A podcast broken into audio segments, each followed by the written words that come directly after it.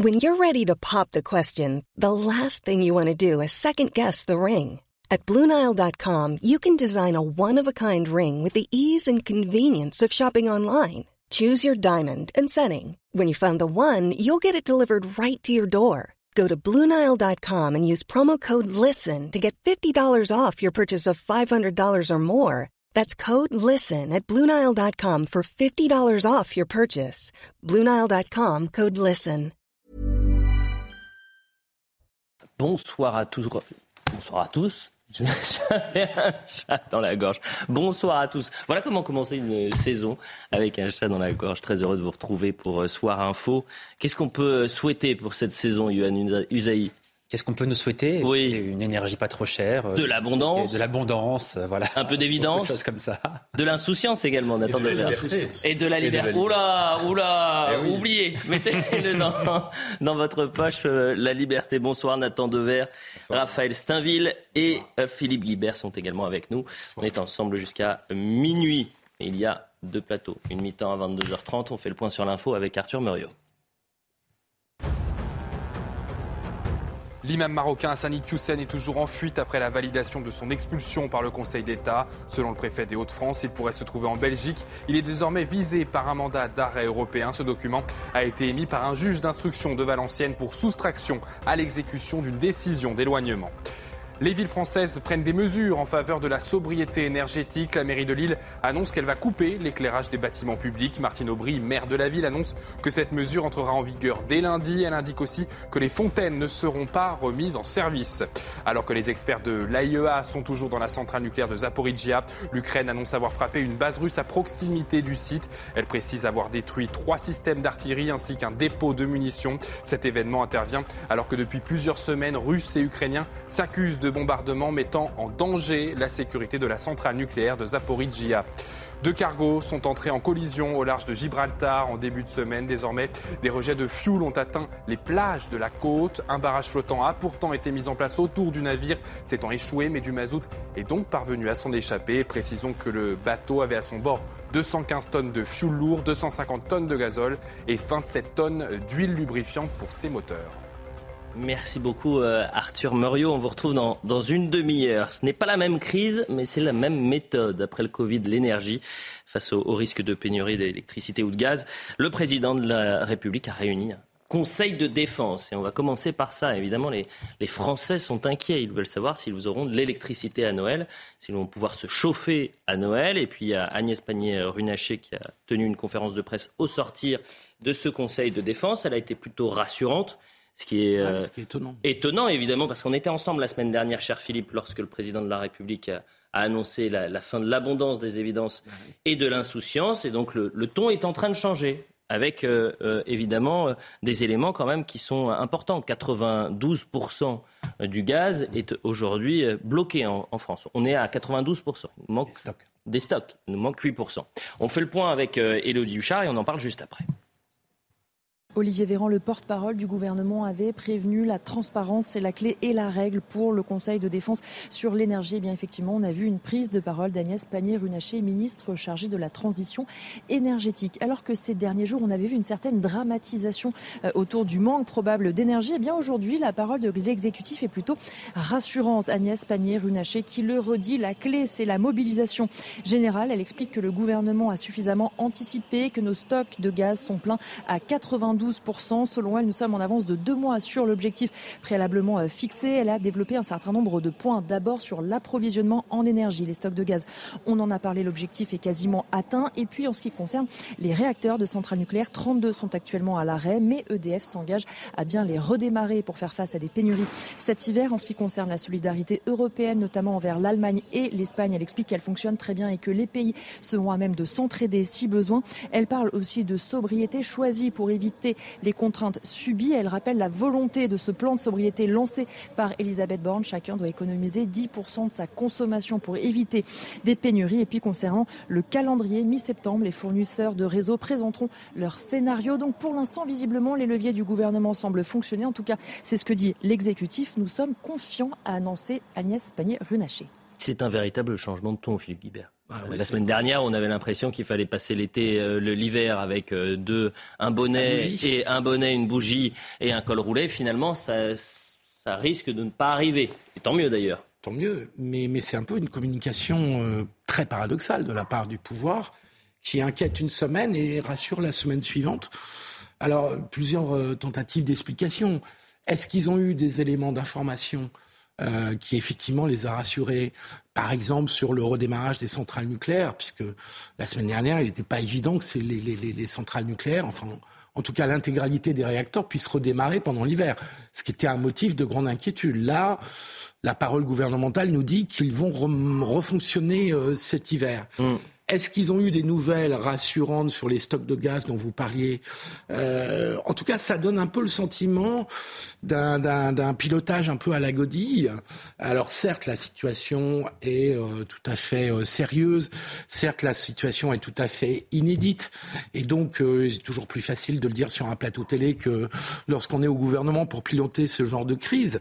Néanmoins, je trouve que là, ils ont perdu un peu en efficacité de communication dans la mesure où, quand un président de la République commence par dire c'est la fin de l'abondance, c'est une ligne qu'on tient en général. Et comme on a une jurisprudence, comme on a une jurisprudence crise sanitaire où on nous a dit A euh, la semaine précédente, B euh, la semaine suivante et qu'on était complètement perdu et restreint, on s'inquiète un petit peu. Nathan Dever et juste cette information EDF euh, e qui confirme donc que 32 réacteurs sont toujours à l'arrêt.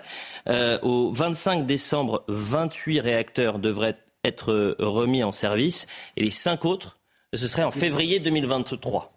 Oui, je trouve que vous avez tout à fait raison de faire le parallèle entre la crise sanitaire et celle-ci.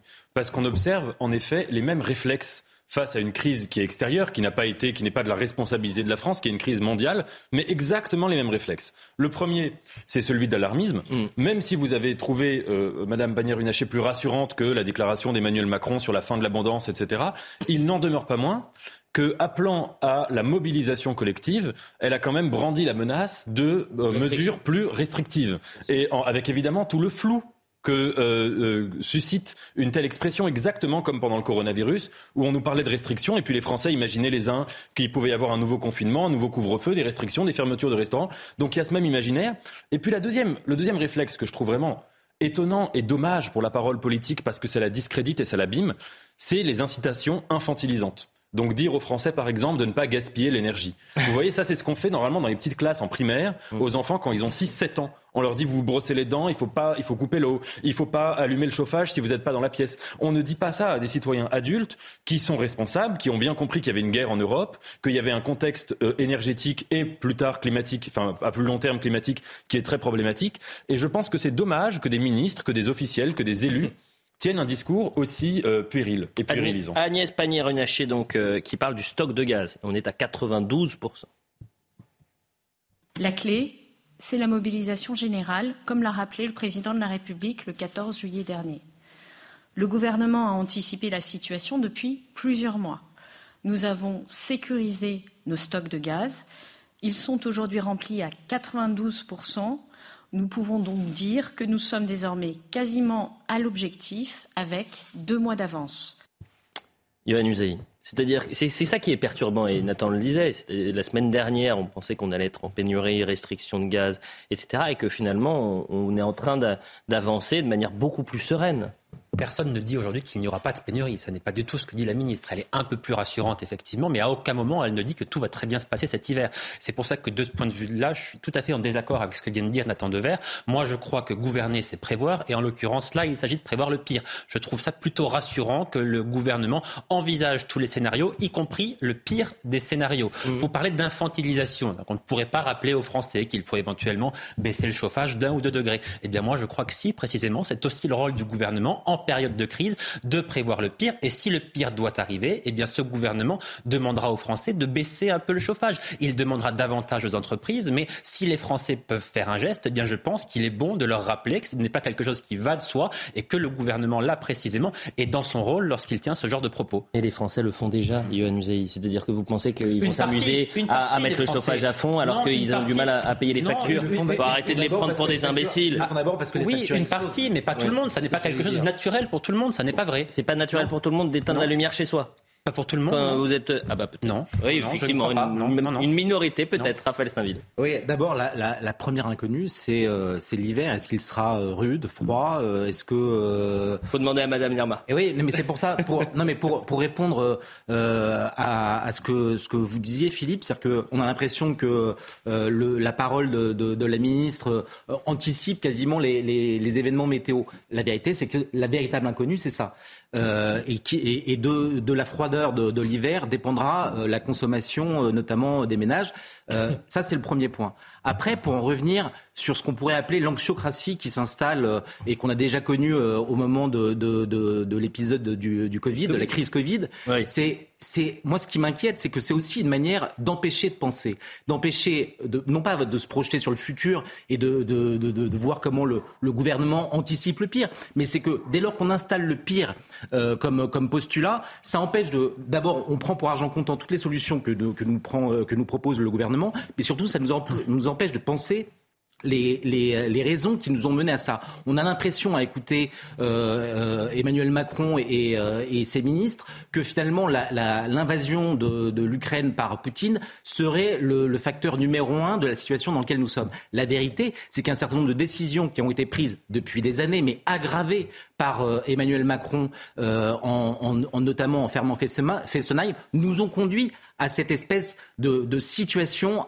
impossible. D'abord parce que euh, le, dans le mix énergétique qu'on nous vend en, en- en permanence, euh, le problème c'est que les énergies renouvelables ne sont pas des énergies pilotables parce qu'elles sont intermittentes et donc que ça suppose de toute façon d'avoir recours à d'autres d'autres ressources euh, comme les, les, les centrales à charbon. On était souverain en, en termes de nucléaire et qu'on a voulu réduire notre parc nucléaire. C'est aussi ça la Vous, a- vous avez raison, mais, mais, mais ce sont des choix qui sont, euh, qui sont moins politiques ou scientifiques qu'idéologiques. Et ça, a commencé non pas, euh, comme on le dit euh, souvent, avec Martine Aubry et l'accord avec les Verts, mais dès, de- mais dès euh, 1997, avec finalement la- l'arrivée au pouvoir, le retour au pouvoir des socialistes.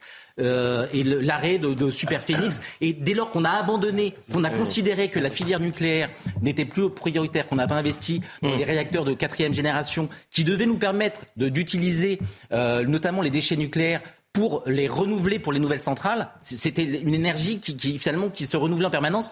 On a fait un choix, un choix discutable, et aujourd'hui on en paye le prix. Je crois qu'on mélange deux choses en réalité. non, je crois pas. Si, je crois qu'on mé- on mélange précisément deux choses. Moi, je vais vous dire pourquoi on mélange deux choses. Allez-y. Il y a la capacité énergétique de la France. Là, effectivement, François Hollande et Emmanuel Macron, qui a suivi la politique de François Hollande, a une responsabilité, une lourde responsabilité. Au début de son quinquennat, en 2017, il considérait comme François Hollande que le nucléaire n'était pas une énergie d'avenir. On en paie le prix aujourd'hui, on en paiera le prix encore pendant quelques années, vraisemblablement. Il a fait marche arrière un peu trop tard. Première chose, la capacité énergétique de la France. Mais le principal problème, à mon sens, pour le gouvernement, n'est pas tant de savoir si on aura suffisamment d'électricité pour passer l'hiver. Vraisemblablement, oui, en faisant peut-être quelques efforts, notamment pour les entreprises, mais ça passera. Le principal problème, c'est de savoir comment est-ce qu'il va contenir le coût de cette électricité et le coût de ce gaz. C'est ça la préoccupation principale. Comment faire en sorte que les Français ne payent pas trop cher leur gaz et leur électricité? Parce qu'aujourd'hui, il y a le bouclier tarifaire. 4%, Exactement, qui mais doit euh, peut à la fin de l'année. À partir du 1er janvier prochain. Imaginez. Comment faire en sorte de contenir ces prix-là Alors il y a différentes Ah oui. réunions, il y a des options qui sont sur la table, mais l'enjeu principal n'est pas de savoir si on aura suffisamment d'énergie. Oui, vraisemblablement. L'enjeu est de faire en sorte de maîtriser le coût de cette énergie. Comment est-ce qu'on aide les plus faibles Quelles que- mesures est-ce qu'on met en œuvre vous avez C'est raison. ça, le défi Il y a pour le 20% des Français qui ont souffert du froid l'année dernière. Et- et hein. ça- et ça, 20%. hein. Le, Mais le coût de l'électricité mais le coût de cette énergie, quels que soient les efforts que, consentira l'État pour aider les Français, à un moment ou à un autre, c'est le contribuable qui le payera. Quand c'est pas le consommateur, c'est le contribuable. Oui, mais pardon. de toute façon, c'est la même Mais chose. ça, ça n'est pas un problème franco-français. Pardon, c'est un problème qui est à la fois européen et mondial. Évidemment, je je suis pas sûr que les Ah, le États-Unis aient de le même problème l'énergie. que nous aujourd'hui. Philippe. Non, attendez, il y a quand même, le président de la République a quand même parlé de fin de l'abondance. Je suis d'accord avec vous hein, qu'il y a un problème sur le prix. Il y a tellement un problème sur le prix que on a mis 24 milliards d'euros cette année. 24 en milliards, vous avez raison. 24 milliards d'euros. Je sais pas si vous mesurez, euh, euh, je sais pas quel élément de comparaison on peut prendre, mais ça doit être un, je veux pas dire de bêtises, mais ça doit être un bon quart, si ce n'est le tiers de l'impôt sur le revenu, hein, quand même, hein, du, du rendement de l'impôt sur le revenu. Donc c'est une somme considérable. Donc oui, il y a un problème de prix. Mais compte tenu du fait qu'en France tout passe par l'État et que l'État, dans ces cas-là, quand il y a urgence, paye, euh, eh ben c'est l'endettement qui paye. Mmh. Et, et, on verra plus tard, si j'ose dire. Mais je reviens quand même sur le problème de la pénurie, parce que euh, vous avez raison qu'il y a le problème du prix. Enfin, le problème qui a été posé par Emmanuel Macron, c'est le président de la République, c'était celui de la fin de l'abondance, avec des, ministres qui, la semaine dernière, pas il y a 15 jours, pas il y a 3 semaines, juste la semaine dernière, nous expliquaient qu'il n'y avait pas de certitude sur le fait qu'il n'y aurait pas de coupure d'électricité ou d'autres coupures d'énergie. Et donc là, on a eu un discours qui, malgré tout, est quand même plus qu'une inflexion alors qu'on découvre, je me permets de vous couper, mais on découvre à l'antenne les réacteurs, hein, le, le, parc nucléaire français, et on voit ces réacteurs qui sont soit dans une activité qui est normale, ou alors dans, à l'arrêt. Et donc, et donc, dans ces cas-là, je trouve que le gouvernement est un peu imprudent parce que on passe d'un plus à un moins comme ça.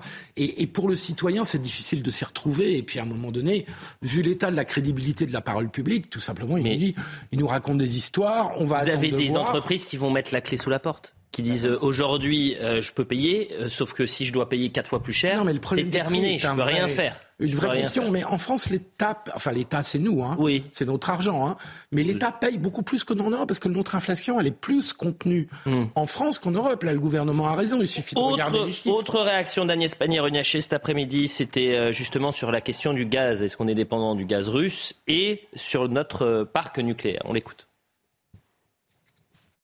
Les livraisons de gaz russe par gazoduc sont donc au plus bas. Elles ne sont pas coupées, elles sont au plus bas. Mais comme je l'ai dit en introduction, nos terminaux méthaniers tournent à plein régime et nous avons quasiment atteint notre objectif de remplissage de nos stocks. Sur l'électricité, vous le savez, 32 réacteurs sont à l'arrêt, dont certains pour corrosion sous contrainte et d'autres pour les maintenances habituelles. EDF s'est engagé à redémarrer tous les réacteurs pour cet hiver. Elle oublie de dire que ce n'est pas qu'un problème de maintenance ou de corrosion. Hein. C'est aussi un choix euh, politique. C'est ça qu'on est en train d'expliquer. C'est-à-dire que. Le bah oui. Vous voulez qu'on l'écoute? Tiens, on va l'écouter. C'était cet après euh, c'était cette semaine. Le PDG d'EDF euh, durant les universités d'été du MEDEF sur le manque de moyens humains. Parce qu'il nous manque aujourd'hui, c'est l'exécution dans les chantiers. On a beaucoup de chantiers à gérer en parallèle. Et donc, d'une certaine manière, on manque de bras. On manque de bras parce qu'on n'a pas assez d'équipes formés. Et on sait que, notamment, un soudeur, un tuyauteur, il faut deux ou trois ans pour les former. Et pourquoi on n'a pas assez d'équipes formées? Eh bien, parce qu'on nous a dit, non, votre parc nucléaire, il va décliner. S'il vous plaît, préparez-vous à fermer des centrales. On a d'ailleurs déjà fermé les deux premières. Et on nous a dit, et d'ailleurs, ce sont encore les textes en vigueur au moment où on se parle, on nous a dit, préparez-vous à fermer les douze suivantes. Alors nous, évidemment, avec la filière, on s'est dit, bah, on fait quoi?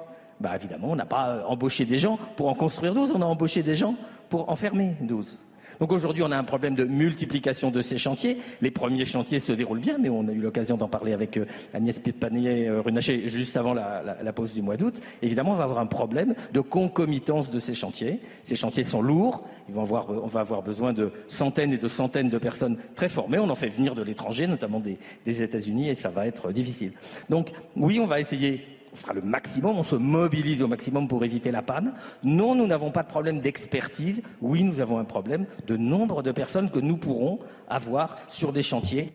Très intéressante cette déclaration et le visage d'Agnès Pannier-Runacher qui écoute attentivement et le rire jaune de, de, du PDG d'EDF. Oui, tout à fait, parce que quand tout à l'heure vous parliez du pessimisme et vous disiez qu'un dirigeant politique responsable, il doit toujours parier et miser sur le pire dans la question énergétique depuis un certain nombre d'années et même 20 euh, ans, disons, un peu moins, euh, il y a eu de la part des dirigeants politiques une absence totale de responsabilité. C'est-à-dire que face aux deux grandes crises qui étaient évidentes et prévisibles, à savoir la crise climatique et un certain nombre de crises géopolitiques, dont celle que nous traversons en Ukraine, mmh. il était évident qu'il fallait armer la France énergétiquement, ce qu'ils n'ont pas fait. Et vous voyez, si vous voulez, cette absence de pessimisme dans les années qui ont précédé, cette, cette si vous voulez, cette volonté de, de, de, se sentir paralysé par la crainte qu'il y ait un incident nucléaire, ce qui était très très peu probable, pour ne pas considérer avec assez de sérieux la réalité d'une crise qui allait venir et qui était beaucoup plus probable, eh bien ça, ça engendre l'alarmisme aujourd'hui. Donc si mmh. vous voulez, pour moi, tout est une question de dosage de pessimisme. Le pessimisme de Jean-Bernard Lévy, il y a quelques années, était lui salutaire, et là, aujourd'hui, euh, le, prix qu'on paye de cette absence, de, cette impéritie qui a été celle du enfin, des gouvernements successifs, c'est un alarmisme absolu. Maintenir les hommes dans la peur, c'est les maintenir sous un grand pouvoir. Machiavel. Une petite remarque quand même sur euh, le patron d'EDF, parce que oui. On sent qu'il se fait plaisir. Ah bah on sent qu'il va partir dans pas longtemps. On sent qu'il va partir dans pas longtemps. Mais une petite remarque quand même, parce que il est exact que Emmanuel Macron a fermé Fessenheim. Alors il y a un débat sur Fessenheim. Est-ce que le coût euh, qui était nécessaire pour mettre aux normes cette centrale euh, n'était pas trop, trop, important pardon, par rapport euh, aux bénéfices qu'on pouvait attendre? Mais quand même, ça fait plus d'une année, sans parler de la campagne présidentielle, que Emmanuel Macron a fait des annonces contraires à celles de son début de quinquennat. Ça fait plus d'une année. Donc, en tant que chef d'entreprise, je me permets une petite pique quand même. En tant que chef d'entreprise, c'est pas depuis le 15 juillet euh, que la question de relancer le nucléaire est posée. Hmm. La question de la relance du nucléaire, elle est posée depuis. Enfin, une chose est sûre, mais une chose est sûre, cher film, la relance du nucléaire, c'était pas pendant votre période sous François Hollande ma période sous François. Si, si. Vous euh, François Hollande a voulu relancer le nucléaire Non, non, non, non. Euh, il a voulu fermer Fessenheim. il y avait eu un accord. Il y avait eu un accord avec les écologistes négocié par Martine Aubry, sur lequel François Hollande n'a pas voulu revenir quand il a été désigné candidat, alors qu'il avait à un moment donné un peu la main pour euh, au moins nuancer et ralentir. Il y a eu une volonté non pas d'arrêter le nucléaire. Non, mais de le réduire, c'est ça, 50%. De réduire, sa part dans le mix énergétique. Vous voulez faire, et de, de la France un pays de la, de la déconstruction nucléaire. Dès lors que vous, vous, annoncez ce genre de... Non, non, évidemment. Non, non, non, non. C'était de le ramener à 50%. Ouais, ouais. Non, non, il faut être précis quand même. on ne peut pas dire que François Hollande dès lors, voulu on, va aller chercher son gaz à François Hollande et son électricité.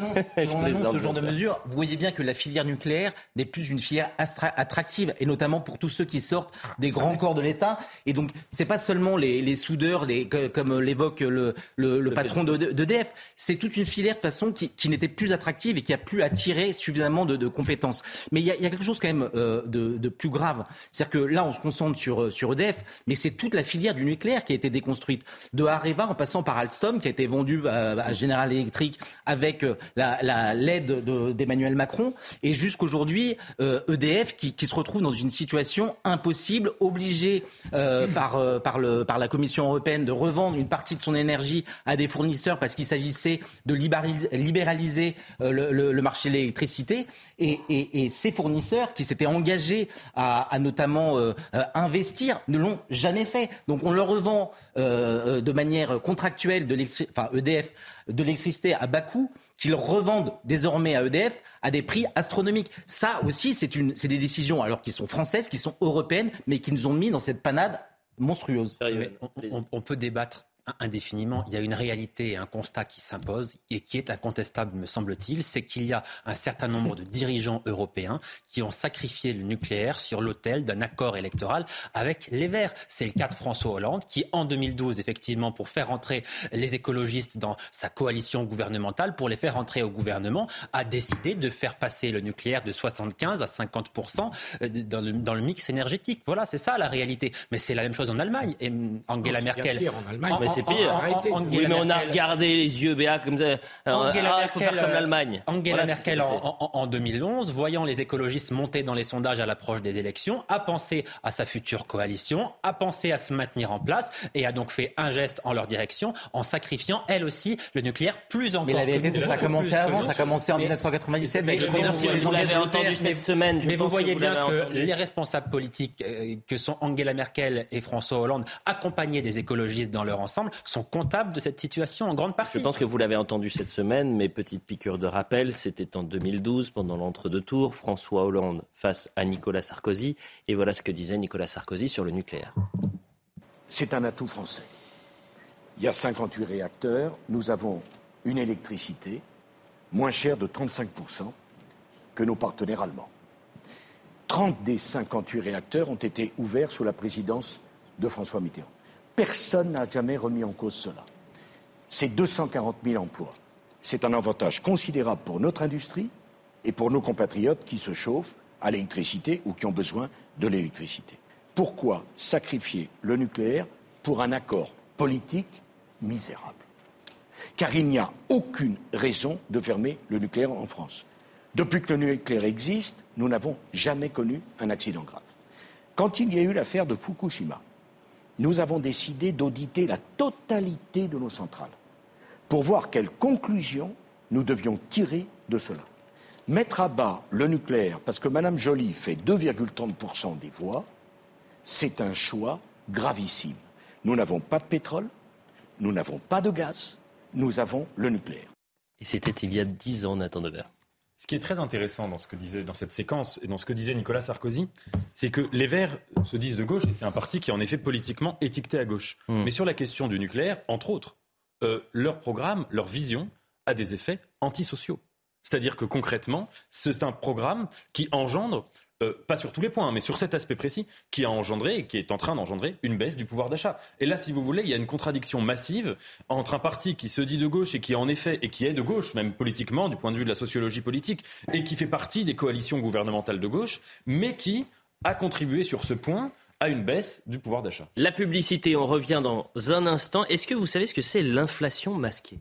Oui. Oui, vous savez. Moi, je ne savais pas ce que c'était. Il y a un autre mot, ça s'appelle l'arnaque. Oui, l'arnaque, bien évidemment. C'est un mot anglais. euh, Non, mais c'est euh, l'arnaque. Mais c'est vrai, vous êtes qui- je- en allant faire ces courses, je n'ai moi cette semaine, j'ai absolument pas euh, vu le- la problématique. J'avais pas vu que mais les produits étaient réduits et que euh, le tarif était quasiment similaire. Donc on est en train de me prendre pour un lapin de six semaines.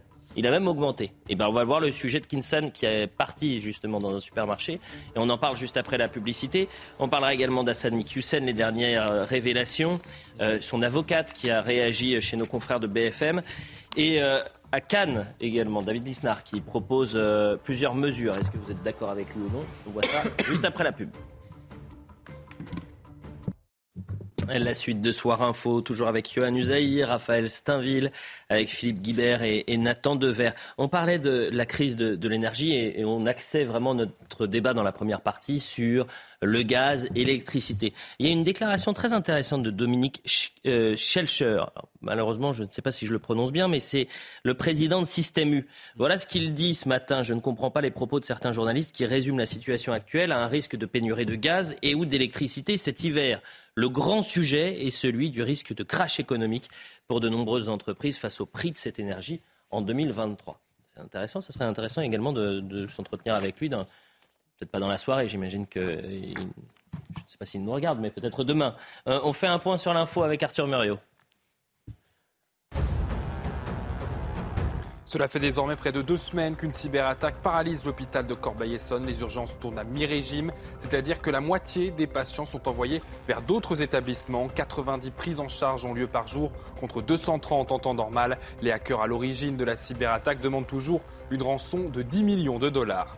La vice-présidente argentine Christina Kirchner a été victime d'une tentative d'assassinat hier soir. Sur les images diffusées sur les réseaux sociaux, on peut voir un homme pointant une arme à feu en direction de la tête de cette femme politique. Heureusement, le coup n'est pas parti. La journée d'aujourd'hui a été décrétée fériée par le président argentin. Des manifestations en soutien à Christina Kirchner devraient avoir lieu dans les prochaines heures. Après la détection de 157 nouveaux cas de Covid-19, la Chine confine une ville de plus de 20 millions d'habitants. Il s'agit de la métropole de Chengdu dans le sud-ouest du pays. Le gouvernement chinois prône depuis le début de la pandémie une stratégie zéro Covid. Les habitants n'ont donc plus le droit de sortir de chez eux pour une durée indéterminée. Merci beaucoup Arthur, on vous retrouve dans une trentaine de minutes. On va parler de l'inflation masquée. En clair, pour euh, ne pas augmenter le prix des, dans les rayons et risquer de faire fuir les, les clients pour leur, pour leur portefeuille, eh bien, certains industriels euh, réduisent la quantité des produits. C'est-à-dire qu'une bouteille d'eau que vous achetiez, euh, euh, normalement, j'ai dit une- un, un litre 5, euh, pour 25 centimes, bah maintenant c'est 25 centimes pour un litre 15. Mais vous ne voyez pas la différence. En tous les cas, euh, sauf si vous êtes très attentif. Donc euh, Kinson, qui est notre reporter, est allé sur le terrain et allé les voir s'il y avait effectivement ces inflations euh, masquées. Philippe Guibert, euh, juste avant la publicité, disait c'est pas des inflations masquées, hein. ça s'appelle une arnaque. Il me semble. On voit le sujet. En faisant nos courses, les offres promotionnelles sont bien visibles et alléchantes. Mais pour masquer la hausse des prix, certains industriels diminuent la quantité des produits. Comme pour cette bouteille d'eau, elle est passée de 1,25 à 1,15 litres, soit moins 8%. Le prix a en revanche augmenté de 15% dans certaines surfaces. Devant cet hypermarché de hard discount, les consommateurs ne sont pas au courant de cette pratique pourtant légale. J'ai pas fait attention. J'ai payé 50 euros en plus que, le mois dernier. Hein. Je prends ce qu'il y a dans les rayons et sans faire vraiment attention euh, au volume. quoi. C'est pas moi qui fabrique les produits, donc euh, je subis en fait, hein, comme beaucoup de gens. Autre exemple, la boîte de fromage fondu. Chaque carré est passé de 20 grammes à 18 grammes. Le prix, plus 11%. Scrutez davantage les étiquettes, car la différence est à peine visible.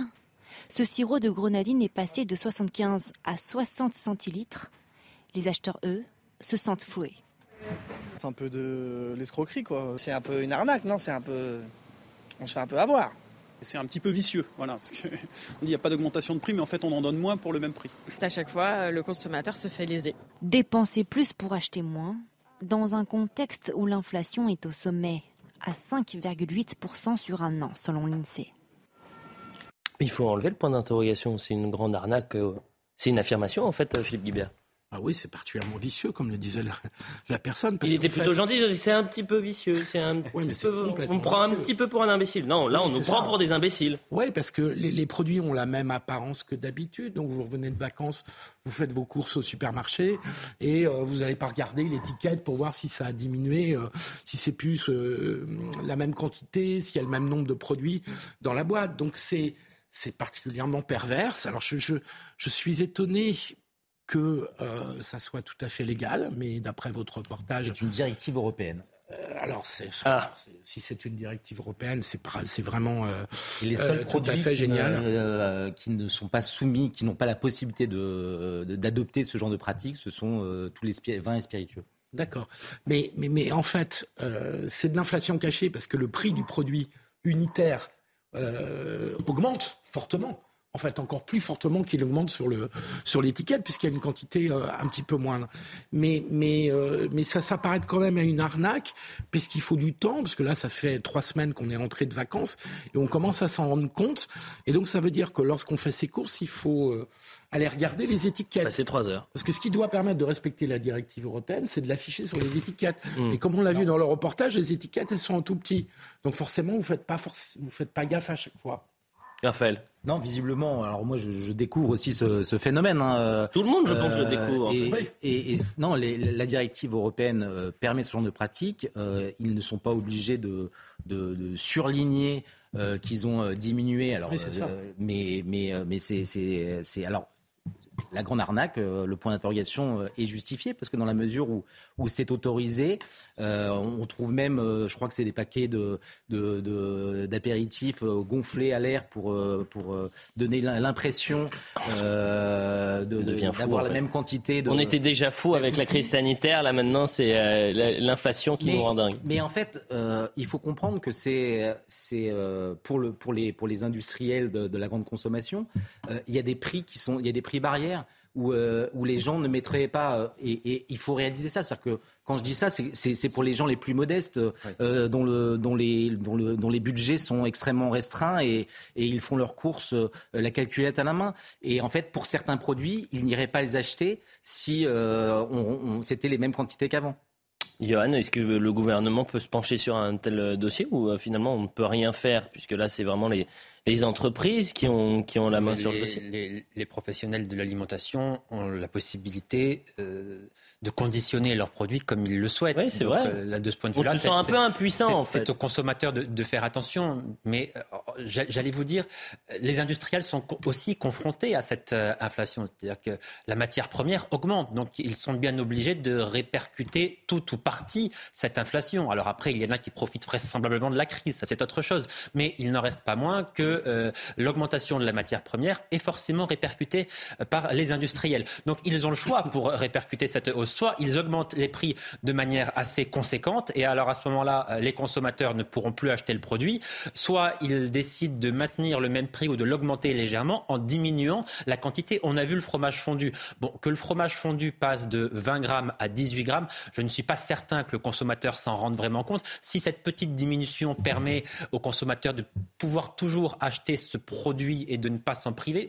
Vous voyez, il y a une équation là qui Quand vous perdez pour la bouteille d'eau, quand vous perdez 10 centilitres et qu'en revanche la bouteille gagne 10%, euh, vous êtes en droit de vous dire, excusez-moi, autant pour le fromage fondu, ça me pose pas de problème, mais pour l'eau, euh, j'en ai besoin. Mais alors, Euh, comme, et- comme et c'est- le, le problème pour l'eau, c'est que le plastique, C'est le a- plastique. A, a augmenté d'une manière absolument fulgurante. Donc, l'industriel est obligé de répercuter cela en partie. Donc, est-ce que le consommateur préfère avoir moins de produits ou de payer plus cher Je pense le que même produit? le consommateur, non mais j'entends, mais je pense que le consommateur, Nathan, il demande qu'une chose, c'est d'être prévenu, c'est de ne pas être pris pour un imbécile. Et que dans, cette, dans ce cas de figure-là, euh, vous tombez des nues, vous Oui, faites vos courses et puis le lendemain, vous dites, mais attendez, qu'est-ce qui m'arrive. Et que dans un climat aussi tendu qu'aujourd'hui... C'est l'effet de surprise qui est très désagréable, je le conçois, Et, absolument. et dans un climat aussi tendu avec des. Français en, difficulté et qui comptent à chaque point de fois vue-là, je suis d'accord leurs avec sous. C'est l'effet de surprise qui est très désagréable, effectivement. Bien sûr, et c'est un effet de surprise et c'est plus que ça. C'est-à-dire que même maintenant, on est au courant du fait qu'il y a cette inflation masquée. Mais moi, demain, quand je vais faire mes courses, je suis incapable de me souvenir de la quantité en grammes des produits que j'achète habituellement. Je me souviens à peu sûr. Près des prix. euh, On a chacun nos produits qu'on achète régulièrement. Mais la quantité, on ne s'en souvient pas. Donc ce phénomène est très très pervers et très intelligent parce que même quand on est informé qu'on est piégé, on ne peut pas s'empêcher de l'être. Et la deuxième chose, et c'est pour ça que je suis en désaccord avec vous, c'est que ce serait pas de l'arnaque si les entreprises cherchaient juste à rentrer dans leurs frais à se dire le prix du plastique euh, augmente, nous allons diminuer, on ne le montre pas trop aux consommateurs, mais c'est ainsi. Mais là, ce qu'on sait, c'est que cette inflation masquée, elle a pour effet, pour beaucoup d'entreprises, d'au- d'augmenter leurs marges, d'augmenter leurs bénéfices. Donc on est où- quand même confronté à un phénomène de gens euh, qui profitent littéralement de la crise, à une sorte de ruse du capitalisme, où face à un temps où tout le monde perd en pouvoir d'achat, où il y a une forme quand même de, de précarisation qui est collective et qui touche même les classes moyennes et même parfois des gens qui ont des revenus assez aisés, eh bien vous avez quelques entreprises comme ça qui sautent sur l'occasion et qui s'en frottent les mains. Ouais, mais Nathan, Philippe, un dernier mot là-dessus. euh, Justement, euh, Elliot citait le, le- le patron de, de, de, de Système U. Oui, Euh, j'espère qui qu'il ne le fait pas. hein. Attention, hein, s'il nous regarde, le patron de Système U, on va regarder. hein. Euh, non, il disait que le, le risque, Oui. c'est aussi qu'il y a beaucoup d'entreprises qui se crachent. Euh, c'est ça qu'il disait. Hein. Oui. Et donc, euh, les entreprises qui, qui manipulent euh, leur prix et leur quantité, euh, est-ce que c'est pour faire des marges comme Oui, il y a deux sujets. Il y a deux sujets. Ou est-ce qu'il c'est pour euh, éviter de faire faillite et de continuer à vendre regardez, Et ça, exemple. il faudra, il faudrait vraiment faire le détail et aller leur demander des comptes. Donc moi, je suis d'accord qu'il faut que les, les consommateurs soient infor- bien informés et se fassent pas avoir par surprise. Euh, mais pour les entreprises, suis- c'est un vrai sujet aussi. hein. Je suis alerté. Par exemple, ce n'est pas une arnaque, c'est un classique. Une marque très connue de soda l'avait déjà fait pour la taxe sur les sodas, en passant de 2 litres à 1 litre 75. Ah oui. Ouais, c'est une méthode qui était déjà euh, faite. Raphaël, c'est un vide. Dernier mot, je veux qu'on en parle Oui, non, mais ça, concerne- ça Hussein. concerne la, la- la- la grande consommation, mais ça concerne tout un secteur d'activité. Pour prendre seulement un, un secteur que je connais, qui est celui de la presse écrite, les coûts ont, ont explosé. Le prix du papier, le coût du portage. Donc, euh, euh, vous voyez que si vous êtes responsable, il y a un moment où vous êtes euh, euh, contraint soit d'augmenter votre euh, la- euh, le prix de, de- de votre journal, soit éventuellement de baisser la pagination. Mais pour tenir les deux bouts et être responsable, euh, il y, a, il y a un moment où vous êtes obligé d'agir. Voilà ce qu'on pouvait dire sur cette inflation et j'imagine que ces thèmes de l'énergie, crise de l'énergie, je pense que c'est vraiment le, thème qu'on va aborder euh, au quotidien comme euh, on a pu le faire pendant la crise sanitaire parce que les Français ont besoin de savoir. Hassani Hussein à présent, troisième jour de cavale pour euh, l'imam depuis mardi, la décision d'expulsion validée par le Conseil d'État. Euh, le prédicateur proche des frères musulmans est introuvable. Il se pourrait que l'imam soit actuellement en Belgique. Un mandat d'arrêt européen a, d'ailleurs été délivré. Et pour la première fois, on a notre envoyé spécial dans le Nord qui a pu discuter avec euh, deux des cinq enfants de, Hassan Iqiyoussen cet après-midi. Alors, ces, deux, enfants refusent de, parler au, micro de CNews, mais il leur a donné quelques informations. Donc on va voir euh, ce qu'il a été dit avec euh, Jeanne Cancard. Nous avons d'abord pu rencontrer son fils Othman, qui lui aussi est imam ici dans le Nord. Ce fils de 34 ans qui nous explique qu'il n'a plus de nouvelles de son père depuis début août, depuis que selon lui, il est parti à l'étranger. Il doit en ce moment être chez des amis en dehors de la France, nous a-t-il confié. Il nous a aussi expliqué tout ce que je veux, c'est que mon père soit jugé sur ses propos pour qu'il puisse se défendre et être innocenté. C'est aussi euh, le souhait dont nous a fait part son autre fils, un de ses autres fils, Soufiane, qui n'a pas souhaité s'exprimer face à notre caméra, mais avec qui Nous avons pu échanger. Je le cite, bien entendu, mon père a dit des conneries. Je ne suis pas d'accord avec tout ce qu'il a pu dire, mais sa pensée a évolué. Cet acharnement est politique. Pourquoi vouloir le faire revenir en France alors qu'ils veulent l'expulser? Ce fils nous explique aussi qu'il sait que son père va bien. Il le sait via l'intermédiaire de son avocate. Il nous a aussi dit qu'il pourrait, son père, prochainement s'exprimer, mais que pour l'instant, il veut se protéger en restant à l'étranger. Mon père n'est pas un criminel. Un mandat d'arrêt européen, c'est disproportionné, nous a-t-il dit. Oui, alors il n'est pas criminel, mais il est antisémite, il est euh, homophobe, il, visiblement il ne respecte pas les femmes, il ne respecte pas non plus la République, donc de fait il n'a rien à faire sur le territoire français. Si on en suit, si on, écoute bien ses déclarations euh, passées, j'ai du mal à imaginer qu'un homme qui a tenu de tels propos, notamment en 2015, en considérant que les attentats de 2015 n'étaient pas vraiment des attentats, qu'on exagérait un peu, que ça n'était pas si grave que ça, j'ai du mal à considérer qu'un tel individu puisse évoluer, voyez-vous. Donc je crois que euh, ces enfants tentent de défendre leur père. Euh, il faut prendre aussi les informations avec une, énormément de précaution parce qu'ils peuvent. Mais, euh, on peut prêcher il, le faux pour avoir le vrai. Il, n'en reste pas moins que euh, des individus de ce genre-là, à l'évidence, n'ont rien à faire sur le territoire français. Donc qu'ils ne s'y trouvent plus, c'est une bonne chose, mais qu'ils soient renvoyés dans son pays plutôt que de rester sur le territoire européen, je pense que ça serait encore mieux. D'où le mandat d'arrêt européen. Et d'ailleurs, vous dites, il, ce n'est pas un criminel, c'est vrai, mais selon le préfet aujourd'hui et selon le ministre de l'Intérieur, c'est désormais un délinquant, puisque c'est un, délit hein. que de refuser de se soustraire à, un avis d'expulsion. Parce qu'ils n'ont pas choisi. C'est passible de euh, trois ans de prison. Hein. Euh, mais Julien Drey l'expliquait bien. oui, il a été très bon tout à l'heure. Euh, ben oui, mais il a. Je crains qu'il ait raison. C'est-à-dire que le, gouvernement n'a pas choisi la voie judiciaire de mhm. porter plainte contre cet imam. Et, donc, à proprement parler, d'abord, il ne pouvait pas l'interpeller tant que conseil, le Conseil d'État n'avait pas rendu sa décision. Mhm. Ça, là-dessus, Darmatin a raison. Il n'y avait aucun fondement juridique pour interpeller ou mettre sous euh, contrôle euh, cet imam tant que la décision du Conseil d'État n'était pas, euh, n'était pas tombée. Donc, ils ont choisi une voie qui est, qui est un peu particulière et dangereuse. Mhm. S'il avait été condamné par un tribunal pour ses propos euh, il pourrait être considéré déjà comme un délinquant et il devrait exécuter sa peine. Non, le fait de ne pas se soustraire à un avis d'expulsion, c'est-à-dire de quitter, c'est ça qui le rend aujourd'hui délinquant. Il le rend hors la loi. Hors notre loi. Mais euh, c'est ça qui, que disait le préfet euh, dans sa Mais par ailleurs, on ne sait pas si, si, c'est soustrait à, cette expulsion, à cet avis d'expulsion, mais que par ailleurs il est, il est ailleurs, c'est-à-dire à l'étranger. C'est vrai que ça rend presque caduque euh, le, aussi euh, une possibilité. non, mais c'était c'était l'argumentaire de, de Julien Drey. la décision. Non, non, mais ça rend caduque le fait qu'il soit euh, hors la loi, hors la loi et passible de trois ans de prison, dans la mesure où finalement il est à l'étranger. Vous avez un homme quand même qui est sous le coup d'un avis. Un mandat d'arrêt européen. Hein. C'est une humiliation de plus pour, pour la France. C'est ça montre toutes les, les difficultés pour que, que, que l'État a à, pouvoir euh, faire exécuter ces, ces OQTF, à pouvoir lutter contre cet euh, islamisme euh, politique.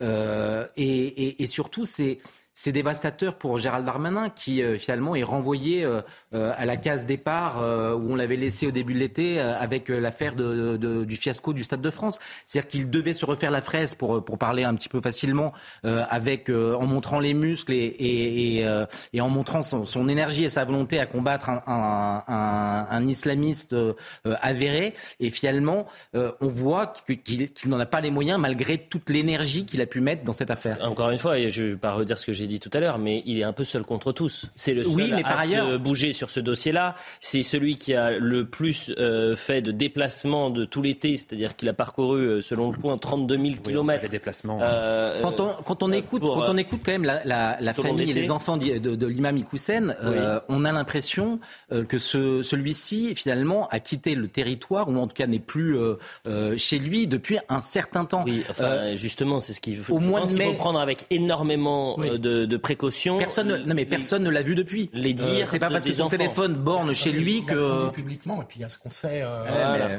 Pour l'instant, on a l'impression qu'il ne, qu'il ne sait Oui, mais entre l'impression et ce qui est avéré, moi, je, je prends, je, je, mets énormément de distance sur ce que peuvent dire les enfants de Hassan Iqiyoussen. Juste un mot, euh, quand même, penser que Gérald Damanin ne sait pas où est cet imam, ça me paraît d'une grande naïveté. Donc ils savent où il est. Enfin, je veux dire, la Belgique n'est pas un pays euh, adversaire. Euh, donc il y a une forte coopération entre les, la Belgique et la France. Donc euh, entre ce qu'un ministre peut dire, un gouvernement peut dire publiquement et puis la réalité, il y a parfois des écarts. Et dans ce domaine, Euh, je pense qu'il y a un Je écart. ne suis pas sûr qu'il soit au courant de là où est euh, actuellement Hassani Hussein. En revanche, je pense que lorsqu'il a quitté son domicile et qu'il a quitté le territoire français, ils étaient peut-être, j'imagine, qu'ils étaient peut-être à ne pas l'exclure. Mais que, que, que M. Darmanin sache ou non actuellement où est M. Iquissen, ça ne change rien au fait que cette histoire a été celle, hélas, et c'est très triste, quand même d'une humiliation de l'État français de tous les moyens de l'État français, pas seulement de M. Et c'est que le début, hein. C'est que le début, hein. Par un vulgaire propagandiste islamiste, youtubeur, euh, qui a réussi, si vous voulez, à tourner en ridicule l'ensemble de l'appareil d'État. Donc la question qu'il faut quand même se poser, me semble-t-il, c'est si d'un point de vue purement stratégique, du point de vue de la partie d'échec qui a été jouée depuis le début de l'été entre M. Darmanin, la place Beauvau, la justice et cet imam, si les bons, les bons coups, les bonnes stratégies ont été employées. Et je pense qu'il y a eu un certain nombre d'erreurs qui, étaient, euh, qui, étaient, qui font, qu'il faut énumérer. Premièrement, le fait, bon ça c'est pas de la faute de M. Darmanin, mais le fait de ne jamais avoir jugé cet imam pour les propos qu'il tenait depuis des années. Et si vous voulez, et ça il pouvait le brandir, qu'il n'avait jamais été condamné par la justice pour cela.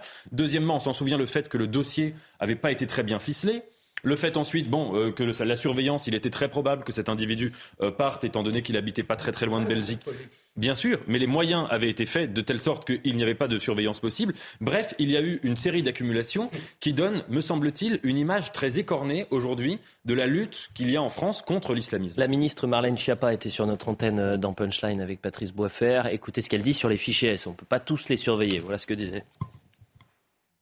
Il n'y avait pas de raison d'aller euh, interpeller ni même euh, surveiller cette personne. Qu'est-ce qui fait qu'on va surveiller euh, quelqu'un en France? C'est parce qu'on estime qu'il y a une menace imminente émanant de cette personne. Et donc, toutes les personnes qui sont fichées S ne sont pas toutes nécessairement des personnes toutes dangereuses. Et je sais qu'en le disant, je heurter peut-être euh, certains, mais c'est un fait. On est fiché S à partir du moment où on considère qu'il y a euh, un intérêt apporté dans le travail, notamment dans le travail de renseignement euh, qui est mené. Ça peut être, par exemple, des personnes qui sont en contact, elles, avec des personnes dangereuses. C'est ça qui est extrêmement important à comprendre. J'ai l'impression quand même qu'elle rame un peu Marlène Schiappa parce que si vous demandez son expulsion car il représente une menace urgente et qu'il y a une urgence à l'expulser, de fait vous le surveillez de très près et parce que en plus il est radicalisé, vous selon le ministre de l'Intérieur, vous le surveillez encore de plus près. La dernière fois qu'il a été vu, la dernière fois qu'il a été vu, c'est en mai, je crois, lorsque un, un officier de police est venu lui signifier son a, oui, c'est selon le JDD, euh, c'est de mémoire, lorsqu'on est, on, justement, on découvrait qu'il était fiché S, euh, le, le Juste après le- la décision du tribunal administratif. Exactement, le JDD évoquait le fait qu'un brigadier s'était présenté euh, à son domicile, lui avait fait signifier euh, son arrêté d'expulsion du préfet du Nord, et celui-ci, selon- de, de- de mémoire, avait dit depuis euh, 2004, je suis victime d'un complot sioniste. Donc ça, c'était ces derniers mots officiels tels qu'ils ont été retranscrits dans la procédure. Et après, on n'a plus entendu parler de lui, on ne l'a plus vu. Donc la surveillance euh, dès le départ, alors même que Pour euh, arrêter quelqu'un, il faut avoir des motifs juridiques euh, solides. On ne peut pas, euh, fort heureusement pour nous, euh, fort heureusement pour nous, on ne peut pas interpeller. Mais bien Non, sûr. Mais là, ça, c'est, c'est- on ne je peut pas vous parle d'avant, interpeller. d'avant Mais la, décision du pas tribunal administratif Ouais. qui, qui, qui a annulé la décision Moi, je pense de- que- je de pense la- que de- les- du préfet du Nord. Donc, je pense il y a que eu de toute façon un défaut de surveillance. Non, euh, parce que je pense que les services de renseignement savent où il est. Si je peux me permettre, je ne suis pas d'accord vous avec c'est vous. absurde. Pardon? Si ça, je vous dis que cette décision, la surveillance. Ils, la peuvent, déc- ils peuvent le surveiller, mais ils ne peuvent pas l'arrêter. Pas vous avez un mandat d'arrêt européen maintenant? Mais Vous oui, l'arrêter mais si vous. c'est-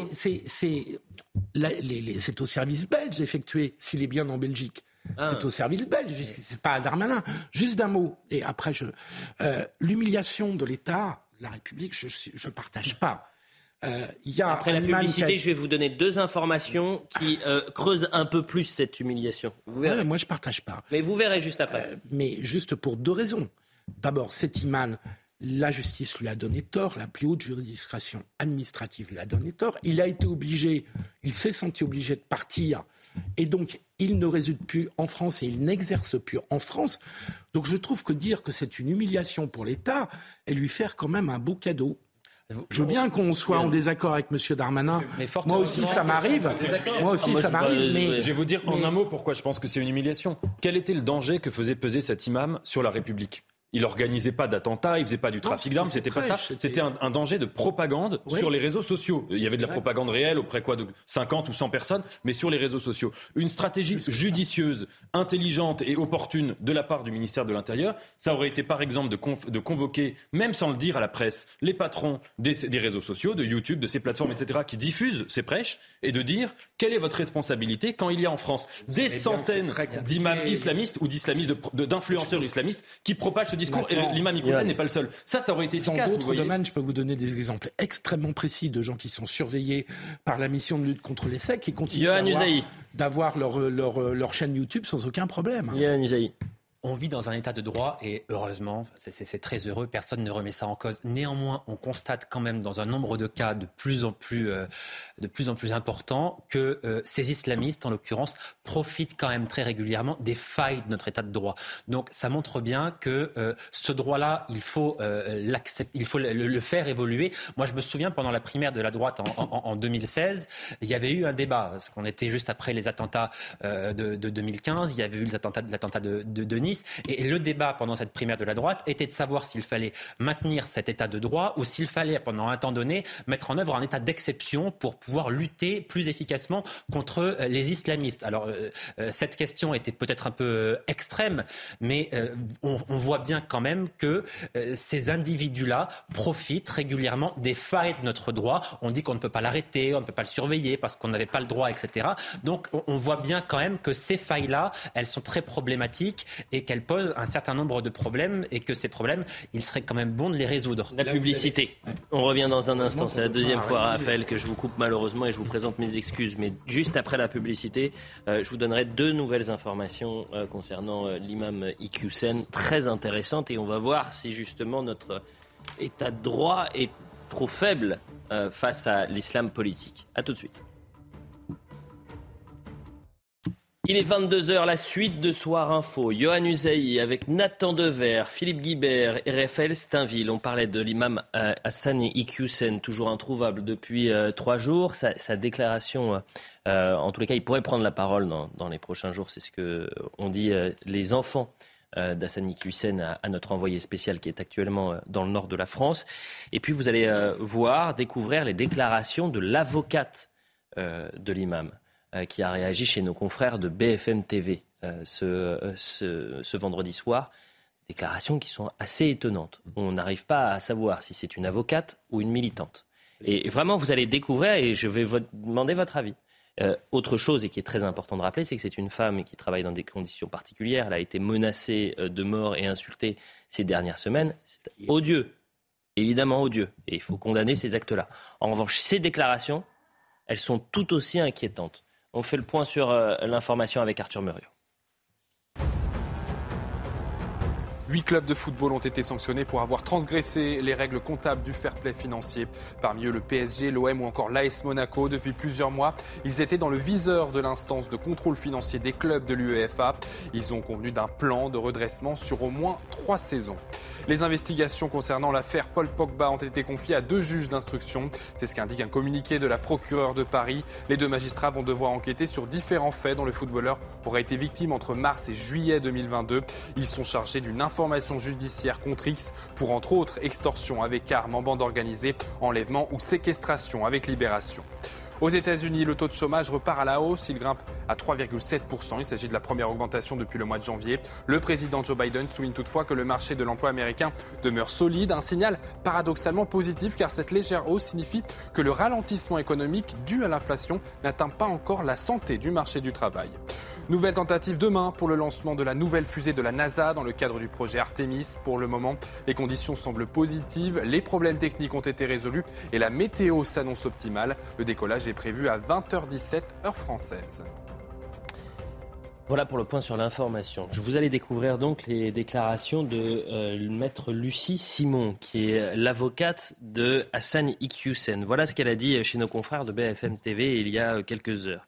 Le ministère de l'Intérieur fait euh, une politique spectacle. Il n'y a rien de judiciaire dans ce dossier. Le ministère a visé euh, et a créé un ennemi public pour servir un agenda politique. Ça, c'est déclaration, première déclaration, et, et pourquoi pas en soi. Deuxième déclaration on est face à une forme de chasse à l'homme. Faites bien attention aux mots qu'elle va employer. de traque, euh, de chasse aux musulmans. C'est terrifiant. Voilà la déclaration donc de euh, Lucie Simon, qui est l'avocate euh, de Hassan Hussein. Lutter contre l'islam politique, l'islamisme, c'est faire la chasse aux musulmans. Parler de terreur, puisqu'elle dit c'est terrifiant, parler de terreur à quelques jours de l'ouverture des, attentats de, Nice.